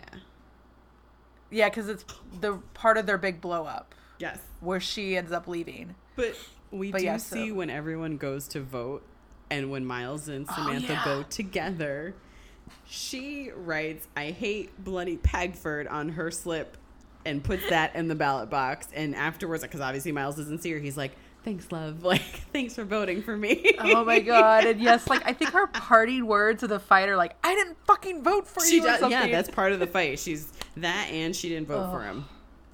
yes And I don't think she doesn't clarify that either. She doesn't say I didn't vote for anyone. She just says I No, didn't vote for you. yeah Which I was like, okay. i think that's just enough salt in the wound yeah, um yeah. But so she does not intend to go to her father in law's birthday party because she has bought tickets for this band that, my like, God. she and her daughter are in love with, but at least they're in love with def- different But people. her excuse is uh, because she doesn't tell anyone she's in love with this like No, 18, yeah. 20 year old, whatever. She just says that she doesn't want her daughter going to London alone, which is a valid parental Yes. argument. But Yes. she's like, she bought herself a band t shirt. Actually, she bought both of them band t shirts, and she's so excited they're going to wear them, and she's going to be so close to this. And I'm like, what, what do you think is going to happen? I, yeah, and at part is like are you just getting, out of the getting, like, crowd? That, or like, are you just trying to get like more material because like she's definitely fantasizing about this dude while she's having sex with her husband, Yep. and Yep. then then her daughter's best friend's mom calls. Yeah. And this was like so much secondhand awkwardness for me. Oh my god. So, first of all, like, how dare you be so entitled? But basically, she forces Yep. Samantha to give up her ticket Yep. to the daughter because, like, clearly her daughter wants to go with her best friend more. And, like, why would you uh, want to prevent that from happening when there is going to be another adult there? Right. Because she frames it like, um, because the daughter and the friend have had a fight, that the daughter thinks that it's, or I'm sorry, the friend thinks that it's Samantha's daughter not wanting to go with her. So Right. the mom kind of frames it like, I completely understand if you don't want her to go to London alone, but my sister got tickets for her girls and she'll be there or will be there or something like that. So someone will be with her at all times. I can guarantee that. Um, Samantha tries to use the excuse of, oh, but I'm also like a friend, like we're meeting up with a friend or something. She's like, well, then you can spend time with your friend and you don't have to do this, blah, blah, blah. Um, oh, we buy the ticket from you. Like she basically, there's no out. Like she, Yeah. there's no way for Samantha to argue and say, I'm going. So she has to give up she her ticket.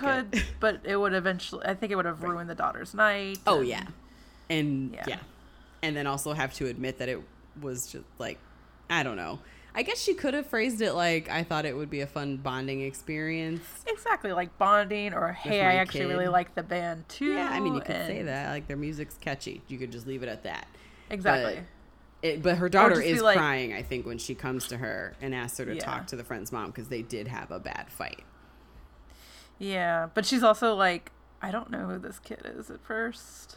Yeah, because also her kids go to that private school, so she's like, "Wait, who is this woman?" Yeah. So we don't interact with the parents much. Yeah.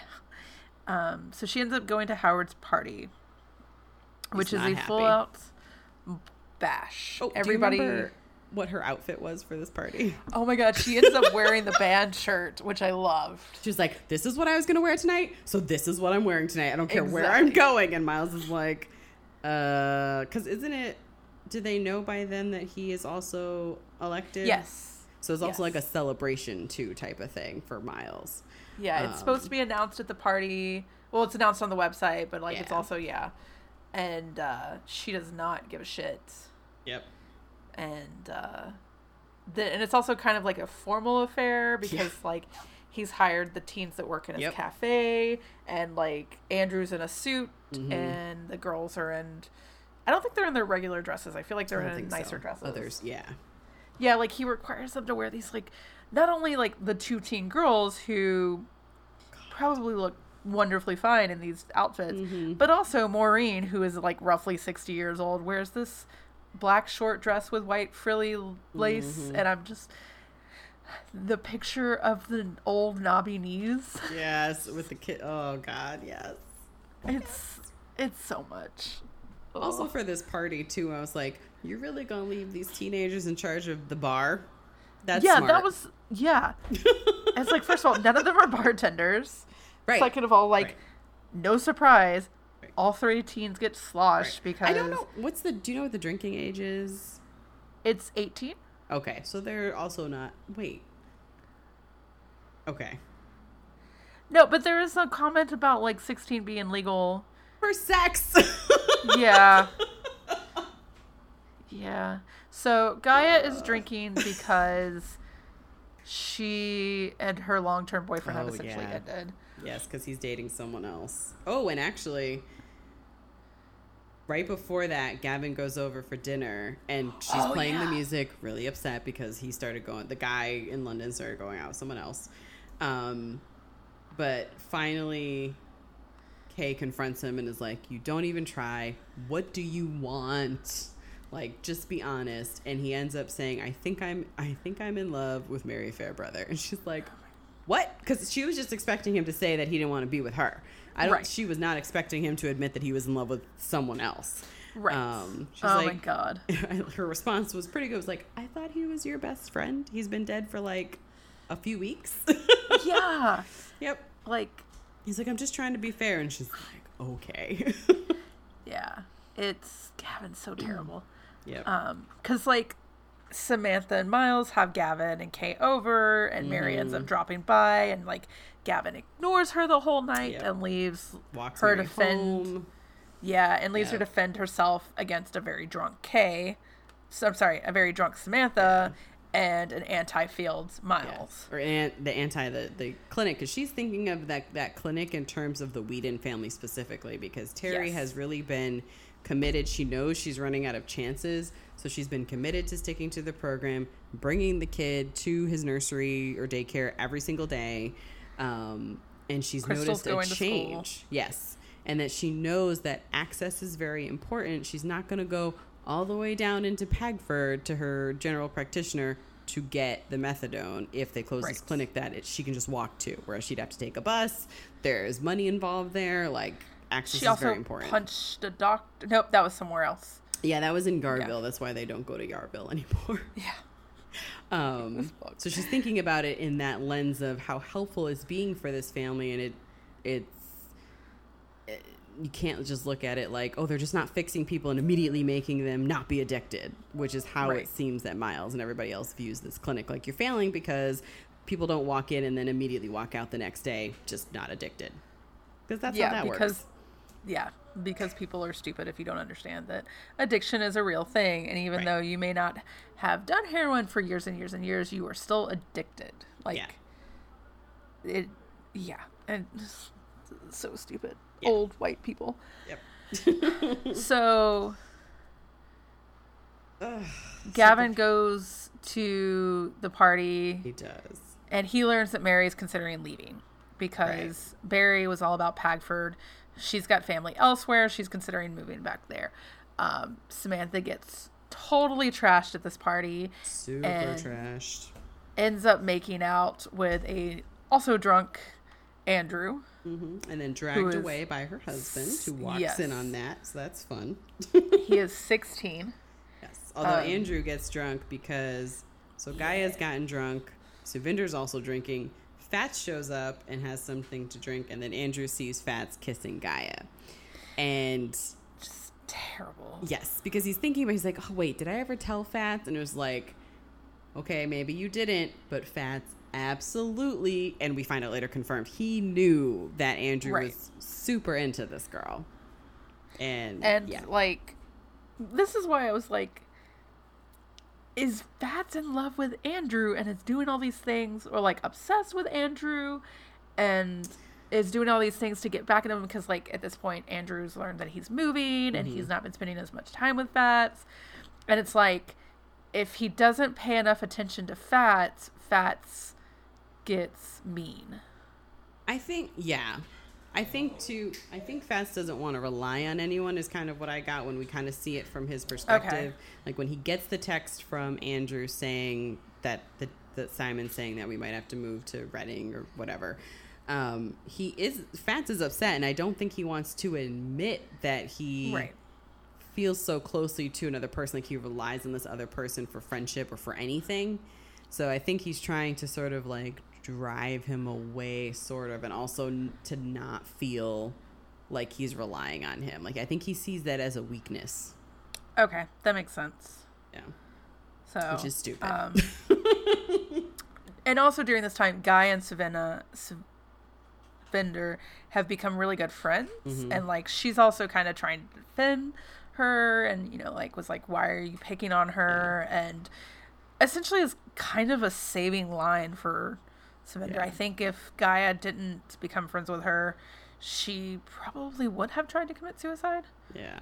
She um, does also know about Sukhvinder cutting herself because Yes. the first day at the at the at the cafe when they get the dresses, she's like, "I can't wear this. It's got short sleeves." And then she shows her, and she's like, "What have you been doing? Okay, here, just take my long sleeve shirt and wear this. Like, it, just get a black one for next week so that it matches with the dress. And we'll say you have eczema. Like, you know, they won't Yeah. question that." So. Oh, which like Shirley wants to fire her and yeah, is like she goes to if look to see is it infectious? Like, ugh. it's just like these people are petty assholes. Yes. And also um, just using the kids because of the parents because she's mad at Parminder. Like that's what that is. Like she's just, she's mad at the mom at Parminder. Right. And then Parminder at the same time is super pissed off that Sukhvinder gets a job at Howard's Cafe. Like how can she work there with the way like basically the way that Howard's treated her and the council and all that other stuff. It's like, hey, the kids don't exist just to do your bidding or you know what I mean? Like it's terrible. Exactly. Yeah, like it's just if any of these kids get out without like not needing massive therapy, I'd be super shocked. Yeah. Um Um, so we also this is the only time we see Patricia, who is Howard and Shirley's Oh, yeah. older child.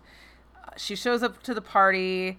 She also gets drunk because she's pissed, and then uh, essentially tells oh my the teens that she walked in on Maureen giving a blowjob to her dad and got paid five bucks not to tell her mom. I died when I saw when I read that part. because up till then we've seen where Shirley doesn't like Maureen, but it's framed it's framed from per- Shirley's perspective and for her she's framing it like she just wants Howard on her side and I didn't necessarily get the sense that they were having an affair. I just got the sense that she didn't like Maureen because Maureen would sometimes have gossip before her or although at the party Maureen and Howard do sing together Yeah. And I was like, I was still looking at it from maybe Shirley just doesn't like that Howard is giving attention to someone else and it's that he's not just right by her side all the time agreeing with her and that they're not this united front because he's doing something with someone else. I w- I didn't see that coming. yeah, it was weird. Like, I don't know how I saw. It. Like, part of me kind of felt like they were sister wives, anyways, but it still was a shock. Yeah. Like, um, because Maureen is very tied into their life, yeah. and this Yeah. leads to Andrew Ugh. going home drunk, Yep. seeing his father, and is essentially like. We are moving together, and internally, he's like, "We're moving together. It's maybe we can start repairing bonds Right. by doing this." Plus Simon And- is not angry and being a dick. He just couldn't sleep so he's up eating something and he's Right. yeah, he's not just attacking his son. He just is he's just not angry at this moment. So that leads uh, Andrew to feeling like that and he says he has something for him that he learned how to do at school, which I was like, "Oh my god, what are you doing?" Yeah. Simon's obviously not the brightest because when Andrew shows them this, he doesn't put together that maybe his son posted Yep. about him. But whatever, it's fine. They end up the posting. same time, he could have, even if even if he had that thought, he still might think that his family is scared enough of him that they wouldn't do. No one in the family would do Right. this to him, to them, essentially, because it has caused this ripple effect of him losing their job, uh, lo- losing his job, and now they have to move. So they post about how uh, Howard is having an affair with Maureen. Yep.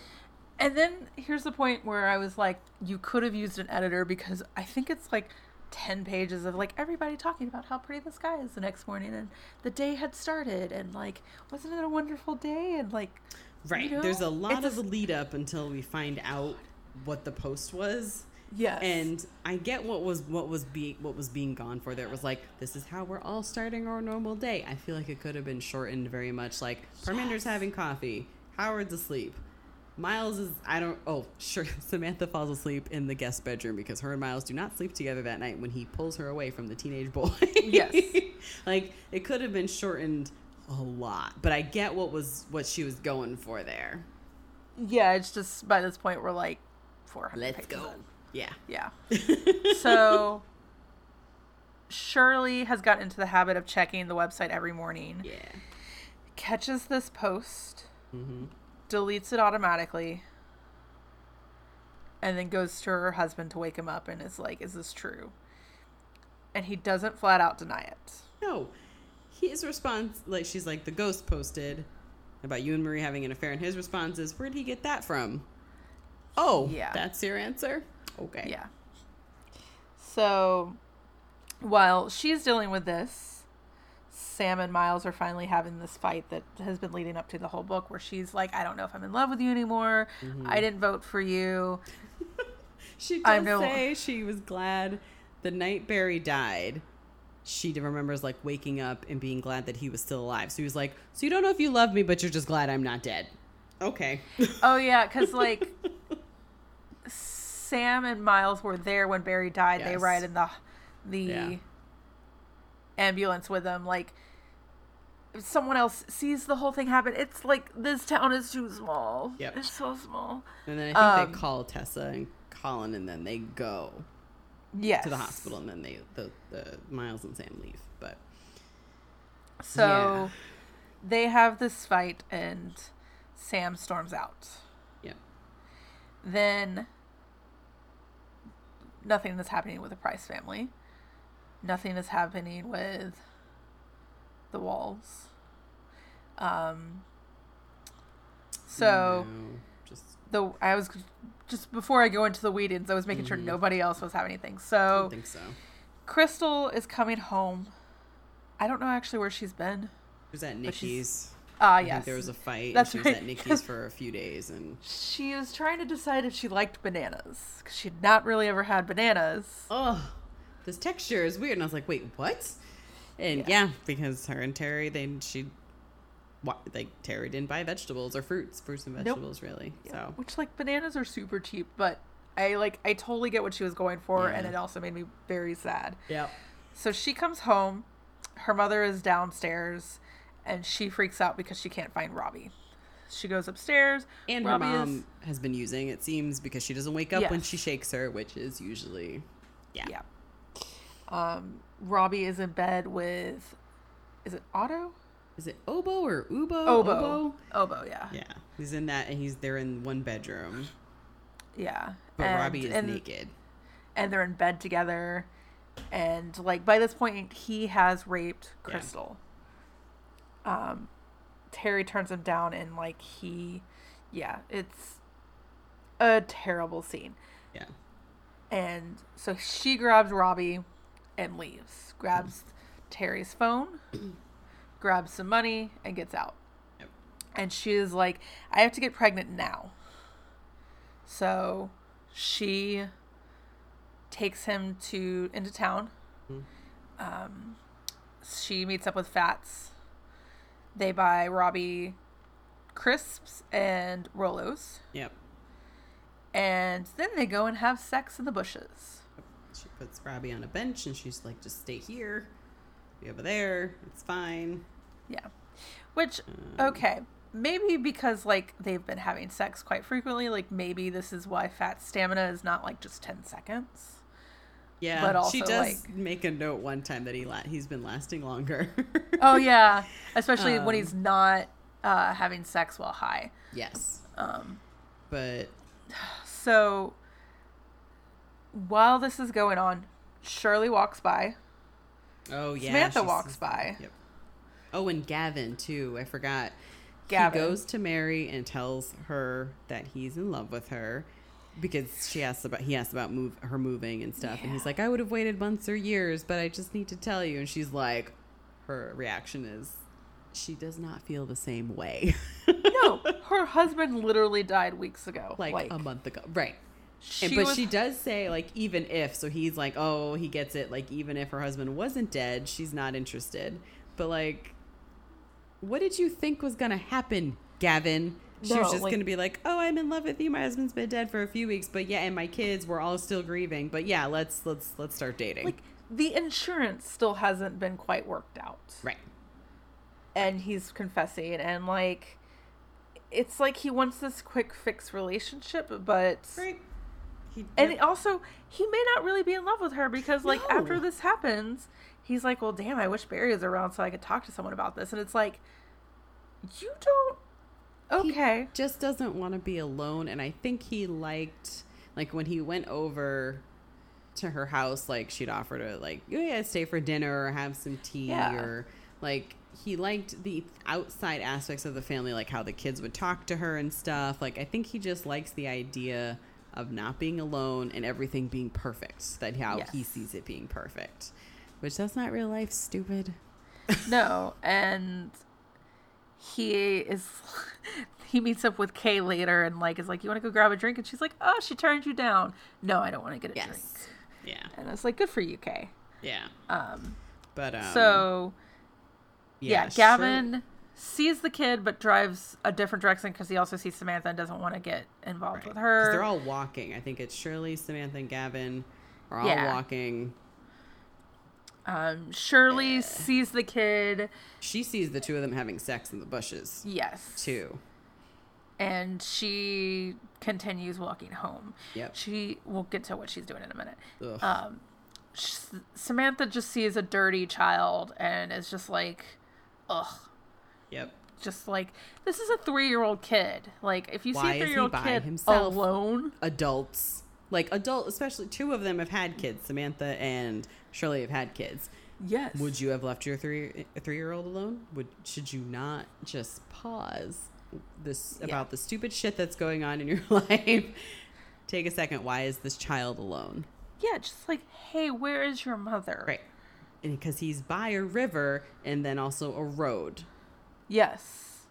And he also, so he goes to find, like, look in the bushes, Yeah. doesn't see Krystal there. My assumption was he looked in the wrong bushes. Well, he was thirsty and he tried to go and she like shoot Right. him off. So he went off somewhere else to get water, like out of the river. And then when he was walking back, he got turned around. He didn't. He wasn't at the right bush. Right. when he came back looking for her. So he starts to panic and he's crying and trying to find her. So it, I think I so okay. So he's crying at the same time when at least a couple of them see him. when Shirley sees him, I think. Yeah. Shirley is a terrible person. Yeah, she is. Shirley, because, well, I'll continue in a minute. Robbie ends up following into the river, Yeah. and he ends up drowning. Right. Meanwhile, also Sukhvinder, she didn't go to work.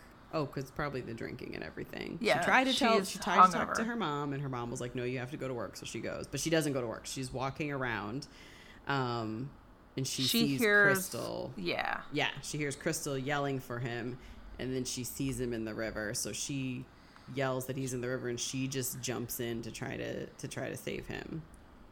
She cuts her leg on a computer screen, which I assume is the one that Simon got rid of. It absolutely is because after that post, the first ghost post, uh, and Simon makes Andrew help him take the stolen or the yeah the stolen computer essentially, and they dump it in the river. That's Yeah, how she th- this small town. so fucking small. She cuts her leg on that. Yep. She gets taken away by the current. Like she almost drowns too. Right. Trying to she save does this get kid. him, and she She, does get him, and it's probably going to haunt her for the rest of the life. Her life of like, was he alive or dead at that point? Was there anything that she could do? I don't think there was anything. I don't think so, do. and I think she did as much as she could do because even with the weight of him pulling her down, she didn't let go. Yeah. Um, Krystal is racked with guilt. Yeah. The cops bring her home, and she goes into her mother's um, drugs and commits suicide by overdose in a very, very descriptive scene that I did Yeah. not need. But Krystal, who just wanted a simple, happy, clean life. Right. Um, and for her and Robbie. So this is going on. Shirley has one of her her younger granddaughter. Um, they ta she takes her to the cafe, finds Andrew's EpiPen, and goes back to essentially try to kill Howard Yep. because she wants to be Mary. yes. Everybody is thinking about Mary and wants to make sure Mary's okay, and she wants that attention. Yep. And she gets home and finds her husband having a heart attack. Waits a little bit. Then does she call Parminder first? No, she goes and hides the EpiPen first. Yes. Then calls the cops, but or, you know, 999. But they say, "Oh, Pagford, you need it for whatever." And they're like, "Oh, it's on the way." And she says, "Okay." And then she's like, "Wait, that's not us. It's the ambulance that had been called for Robbie." So she's just call Right. back. And then Miles goes to Parminder and asks like he comes running out and is like, "My daddy's had a heart attack. Can you come?" And Parminder's about to go, and then she's like, "I can't. I'm suspended." and she doesn't go. Which like good for her? I mean, yeah, yeah, because fuck that guy. I mean, Yeah. no. But also, she is suspended, and honestly, if anything had gone wrong, do you really think that Shirley would then have not Oh, sued the absolute shit out of her? her. Oh yeah, her Yeah. and Miles. Yeah, no. Oh yeah. It would have been so bad. Yeah. Um so they do get him to the hospital. He he's in a coma by the end of the book, right? Like he doesn't die, but he's not. I don't know if he's in a coma, but he's not bouncing back the way he did seven years ago. Like he's in the hospital for a really long time. Like he's still in the hospital at the end of the book, um, and Shirley's going to visit him every day. But I don't think he's in a coma. I don't know how much he can speak though, because it doesn't sound like they they talk. Yeah, that's why I think I, that's why I assumed he was in a coma. Yeah. But for some Um, reason, I feel like I'm thinking of him like looking at her, like being awake That- at yeah. least. We also find like Samantha and Miles make up at the hospital, which pisses off Shirley because like the attention should be on Shirley, but it's not. Yeah. and then we find like the then it comes to the funeral so it's the day of the funeral for Oh wait, um Fats. Because Oh, yeah. Fats was there with Krystal in the bushes. So when all of this is happening and the cops are trying to get Krystal to calm down and everything, he just like fades away and disappears. So the cops end up having to con they go to the Walls house and they're like, Where's your son? Because he was there and he's gone now. Yes. So then they have to go searching for him. Um, I did like when Tessa calls Andrew, even though at this point Andrew and Fats they've had some some tension, like you know, with Yeah. the kissing of Gaia and like other things. Um, that when she first asks, uh, "Do you know where he might be?" Because he does answer honestly that he's not with him. When she asks, "Do you know where he might be?" He immediately says no because that's the automatic thing that kids do, like covering for their friend. But then he realizes, wait, she just said that Robbie died. Like, okay, so now I need to tell her. And then they do find him. He's at like their hideout thing. Um, and he's not so self assured as he's always been with his authentic self. Yeah, it's he's a kind of broken Yeah. and he owns up to doing everything except for the post about Howard having the affair. Like he just starts like he owns up to I all the bullying that he's done. No, because No. Shirley, no, because the walls call everybody to Right. apologize on behalf of him, Right. and they don't call Shirley, and she's still waiting for that call.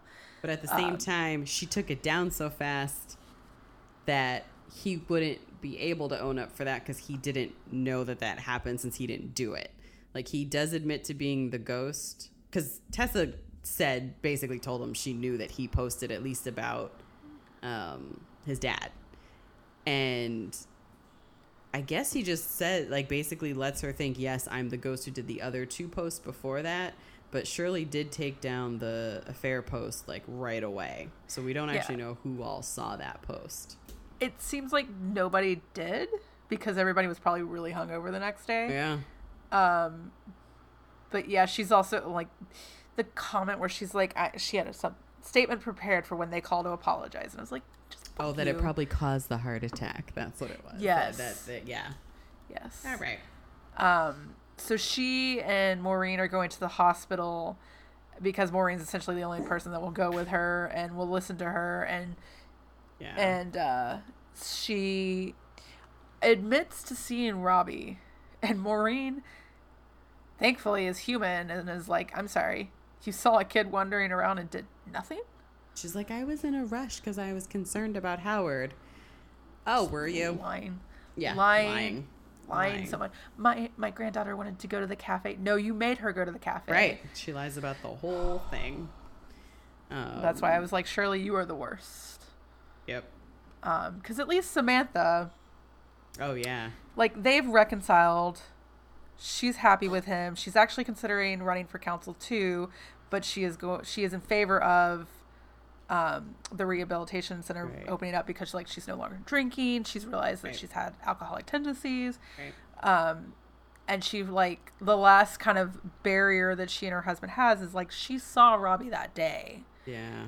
And didn't stop and she is so torn up inside about it. And they kind of talk it out and i still like I think she still feels guilty because he's like, you didn't know that he'd go in the river, and in her head, she's just like, yeah, but he was near a road, yeah. which is just as maybe worse. and like Just she she kind of admits to herself like if he'd been cleaner would she have stopped? Yeah, and it's just it's all bad. But yeah, there is a funeral for uh Krystal and Robbie, which Yeah. Sukhvinder put everything together. yeah. Oh, like- because also when they brought her to the hospital because she cut her leg on that goddamn computer. I mean, they probably would have brought her to the hospital anyway because she was in Right. a river and she's shaking like a leaf after. But because you know they changed her into a hospital gown, her parents saw her arms and then realized that she'd been self harming. So And she kind of owns up to I think everything. she And- does like I liked seeing the part where she tells her family that there should be a funeral and it should be here. I can't remember the name of the church or the whatever, but she's like, I Right. want it should be here and we should help them and I want to help like start, you know, getting money together or something. Like she's finding her voice and Yeah. saying what she wants to do. It was uh she's the only one that she and Samantha are the only two that I feel like had an actual arc that got like resolved or you know, had any growth. Yeah. Um, I guess Miles too, but he's so boring. Uh, I don't know uh, if I'd say that was growth. Because, growth. Because honestly, when Samantha tells him she wants to run, and she does not tell him she's in favor of, No, the, yeah. of the clinic, I was like, you know, Miles is probably just sitting there thinking that him and Samantha are going to kind of be the new Howard and Shirley on the council, except Oh, instead yeah. of Shir- like Samantha taking notes like Shirley did, she'll actually be on the council. Yeah, No, she's going to argue with you on something, sir, and you're not going to like it. that's very true. um, the funeral is really well done. We learned Gaia and Kay are mo- trying to move back to Yes. um, London. Yeah, because Um, that's when Gavin calls. He calls the morning of the funeral and is like, Yeah. "How's it going?" She's like, "I'm going to a funeral, so not great." And then he asked about getting the drink, and she's like, "Oh, so she turned you down?" Yeah. like, "Yes, Kay." Stupid Gavin. Um, yeah. and then the book closes with this song because so the Yeah. rowing team would listen to Umbrella by Rihanna before they it was like their good luck song Yeah. and Krystal was the one that could sing the opening rap. Yep. So they play it at Barry's funeral and and a lot of people think it's a mistake, but Yep. it was wonderful. And then like the preacher sighs as he's like, We're Yes. closing this funeral this like, way. "Oh, all right. And they they play the Ella song. yeah. And it's really great. Yeah. Oh, and there's one last scene. So we everybody knows Andrew has a peanut allergy. Oh, allergy. Oh, yeah. We learned that Fats hid a peanut in a marshmallow and gave it to Andrew. So, what the fuck, fat? Like, I. All right. I don't. Yeah, I, I I think I agree that he's an absolute sociopath. Yes. So, but like he, I feel like he's having a reaction to this funeral. Yes. Yes, and I also to the, you know like we, I feel like he stopped himself from having a reaction to Andrew the possibility at the time of Andrew Yeah. moving, but like one thing that I did like that J.K. Rowling did, did was that we knew Andrew's nickname from some at a certain point was Peanut because he had had a bad reaction at school to a peanut. So Yes. everyone knew about the peanut allergy. We don't find out until the end with Krystal that what happened was that, oh no, okay, so we find that out, and then Sukhvinder, I think she tells Gaia that someone hid the peanut in a marshmallow, Right. and then we do find out that it was fat. So I kind of like the spreading out of that to find out exactly how that was, but also that so Andrew has a black eye. That's the other thing because oh, because Tessa- Fats. yes, Yeah. because Fats took ownership of it. Of course, Simon's like, well, then how did Fats know? Because you must have blabbed Andrew, so Andrew has a black eye. yeah. So Simon didn't have any growth. Um, but also when he's thinking about Krystal, Andrew, when he's thinking about Krystal, he remembers that the day he had that reaction when Fats gave him the marshmallow, Krystal was the only one in class who remembered what the because the teacher had lectured them about Yeah. the reaction, like what was gonna what could happen to him. She was the only one who remembered and got the attention, you know, for a teacher and everything to help him. So, but then that the next day is when she punched Howard's granddaughter in the mouth and knocked out her two teeth. So instead of getting like a student award or like celebrated, she was basically shunned because she punched that kid in the teeth. Talking about this book has made me realize I liked it more than I thought I did. Like, this book is too fucking long. yes. But the idea behind it, Mm-hmm. this slowly revealing things, Yes. this kid that you think is terrible actually ends up being like the heroine of the book. Yeah. It's good. Yeah. There's something else that I think takes a while. Oh, the, the whole thing about Fats and his adoption that we don't find out Yes. right away. I, I like the spacing out of that. Yeah, all of it is very uh I don't know, Fats is weird. I, I might watch some miniseries to see if there's anything else yeah, I'm curious now. So Okay. We have done it. We have wrapped Yes. up this book. It's a very long book. It could definitely be shortened, shortened a Yeah. little bit. But yeah, Do you have a better feeling on how you what do you think of it? I, th- I did like it. I think I would like it more if it had been a little bit shorter. Yeah, I think this could have easily been Some like things- 350 yeah, pages and been Could have been cut out, but um, hey, maybe I don't know. I was gonna say maybe more character arcs. Less characters, But more then- arcs. I was gonna say I was gonna say I feel like that would just add more pages. Yeah. but I also don't know who I would cut, so yeah. um so yeah. Um before we talk about what we're doing next, what are you reading next? I am reading Money Diaries. So Okay. out of on Refinery 29, a friend of mine sent me a link. Um, they do a weekly Money Diaries thing specifically about women. So like they'll Oh, have a woman track her purchases, like her money stuff, basically for one week, and then they post an article about it, like how much they make, what their expenses are, bills, that sort of thing, and then what was this week like. And uh, Lindsey Stanberry, I think she's the one who started it on Refinery. She Okay. wrote a book about it, basically, um, with stuff like that, like the different, like the weeklies, but also follow ups with the women who wrote them, and then just like other money stuff, like suggestions, like not budgeting because I feel like she's the one who said budget budgeting is bullshit. There's a better way. yeah. Saving for stuff, getting rid of debt. So I was like, yeah, I'm going to get this book. So it came yesterday. No, 2 days Okay. ago. So I'm excited to read that just to see cuz you know, you can always get a better handle on your money. I have only Yeah. read one of these money diaries and it was uh an intern for somewhere. And so much of her income was like supplemented by her parents and like her week ah. included going to the Hamptons and it was like this is not Interesting. even like me who makes decent money. Yeah. This is not Oh. my New York. There's one on there where her how does she is it 500 that she makes a lot of money a year. It's like oh, Oh, my god. but the one my friend sent me was someone who lives in providence since that's where we live. Oh, cool. um, so i feel like i want to go back and read that one again just since i've been here for a, long, a little bit a couple Yeah. months now.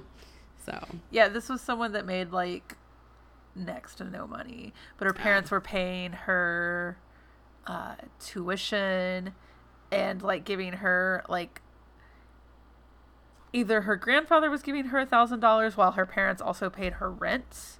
It was something ridiculous where it was like, no wonder you're surviving on just this like internship because like your parents are paying ninety percent of your way, how, how old was this person like in her twenties, oh like. oh my god nope yeah Yeah. and then it was like, yeah, they had brunch and then like sixty dollars worth of sushi, and I was like, okay, you need to stop. Well Yeah. I, i'm hoping that there's more uh, we'll say close to uh, my and it sounds like your experience right now Yeah. with money where I'm it's- terrible what's my with money. paycheck i mean like just want to get rid of debt I do too, but also I'm so terrible with money. Like it would take me overhauling my life to do that, and I know I need to. And my goal was always thirty. I was going to do this, but it's a it's a like I've lot but worse. like now that we moved i'm like okay we need to well but then the other thing is to so chris's job is permanent now he got the permanent offer yay! So it's a Congratulations, Chris. Thank you. Um, so it's a little bit of an increase. So he started officially on Tuesday. So they didn't actually pay him the holiday. So we probably should wait until his second check to see what he'll actually be bringing home. So I'm like, once I get that check, I'm gonna like sit down and figure out what we're both bringing in. So I'm gonna start the book and like, because I also want to get better at like my retirement, all that crap. yeah, I'm convinced I'm never retiring, so yeah. I know I need to change that mindset. But Yeah. there's a lot of factors that go into that mindset. It's not just like I'm not convinced I'll live old and live to be old enough to retire. So that's the part of it. Okay. Um, but who knows? Thirty was a big deal, guys. like May I made it to to be thirty. prepared. Making it to thirty was a big deal. So we'll see how the next ten years go. So that sounds so terrible. Well, I will let you know how this book is. Yes, I'm please do. Very curious. Like, There's one chapter that I'm gonna read just for the hell of it because I ask this question all the time. It's kids and money, and then in parentheses, or how the hell do people afford babies? Because I don't get it. Seriously.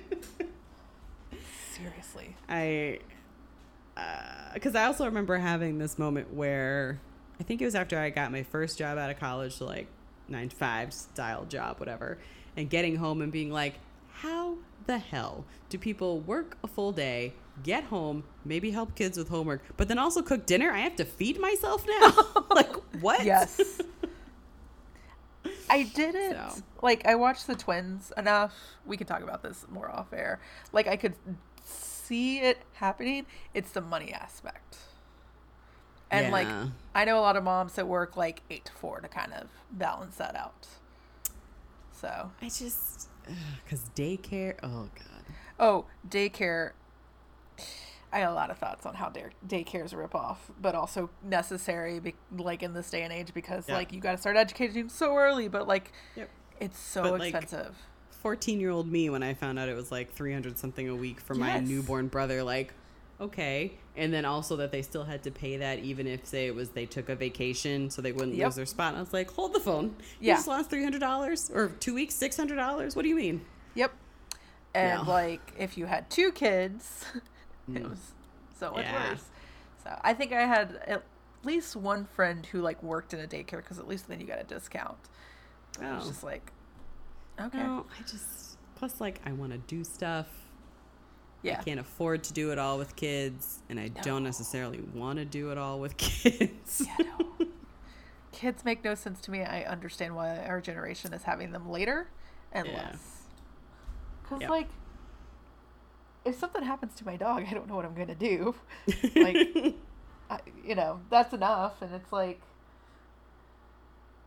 he's glaring at me right now. He does not like this conversation. So, um, so yeah, let me know what Yeah. how that goes because I would Yeah. love to find a book that's gonna help me turn, especially my debt around. yeah. And Because uh, I did see like there was a worksheet of like figure out your monthly income, like you know your take home, your this, your that, and then your monthly bills. Are there things that you could get rid of? You know, like Right. You need if you have Netflix and Hulu and this, do you need cable? Like yeah, but I'm like I already made that cut. Like I don't have cable. yeah, I actually was debating So- 'cause my God. cable bill's coming up soon, so I'm like, I probably should just cut my cable. But I also really like the Hallmark channel. yeah. So yeah, So. that sounds super serious. Yeah. So not exactly light, but something hopefully helpful. We'll see. Yeah. What about you? What are you reading? Um, so this weekend is essentially like the one weekend between a lot of social things that I'm gonna have going on. So I plan on hopefully opening the windows tomorrow because it's finally cooling off. Mm-hmm. mm-hmm. and uh, cleaning the apartment. That is the first Okay. goal.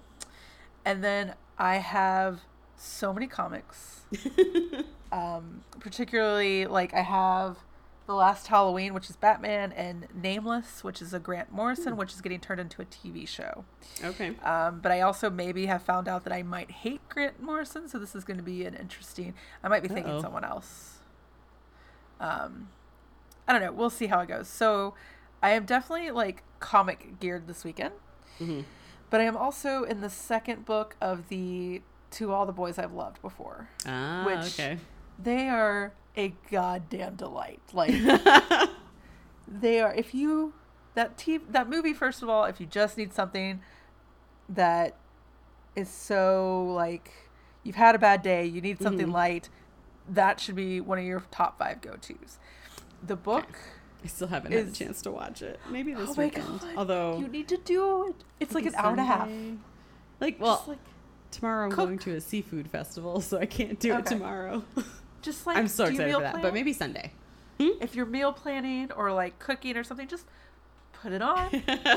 Trust me, it's not one of those that like you need to watch it the entire time to understand okay. it. yeah. But it, once you watch it once, you're gonna watch it again. Trust Yeah. me. So, um, so yeah, I started. I read the first one in like a like a sitting and a half, and uh, I will say Peter from the movie is a lot better than Peter in the book.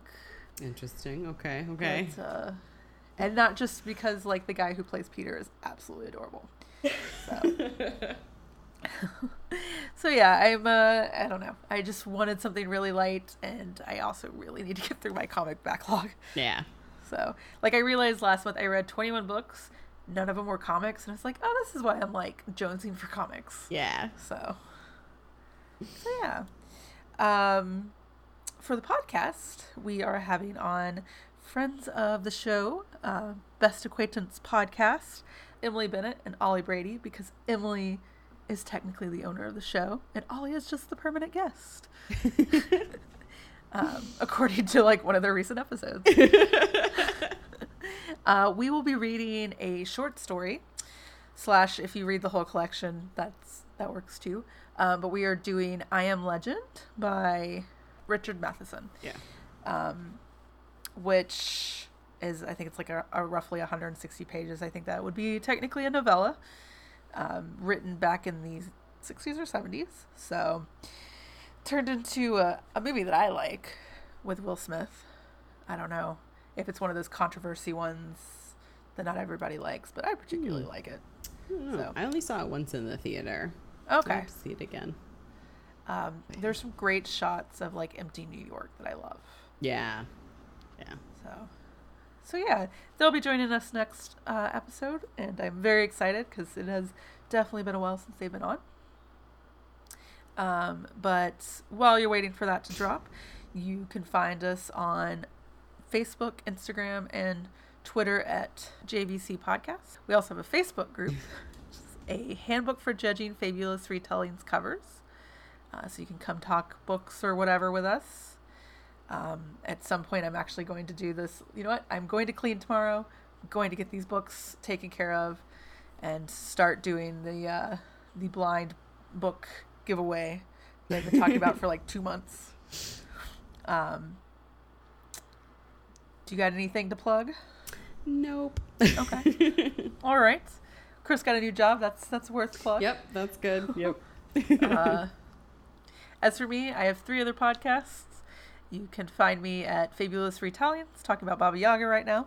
Mine's at Yerk, continuing to talk about Animorphs, or Handbook Podcast, talking about the Cocker Brothers and the least sexy sex books ever.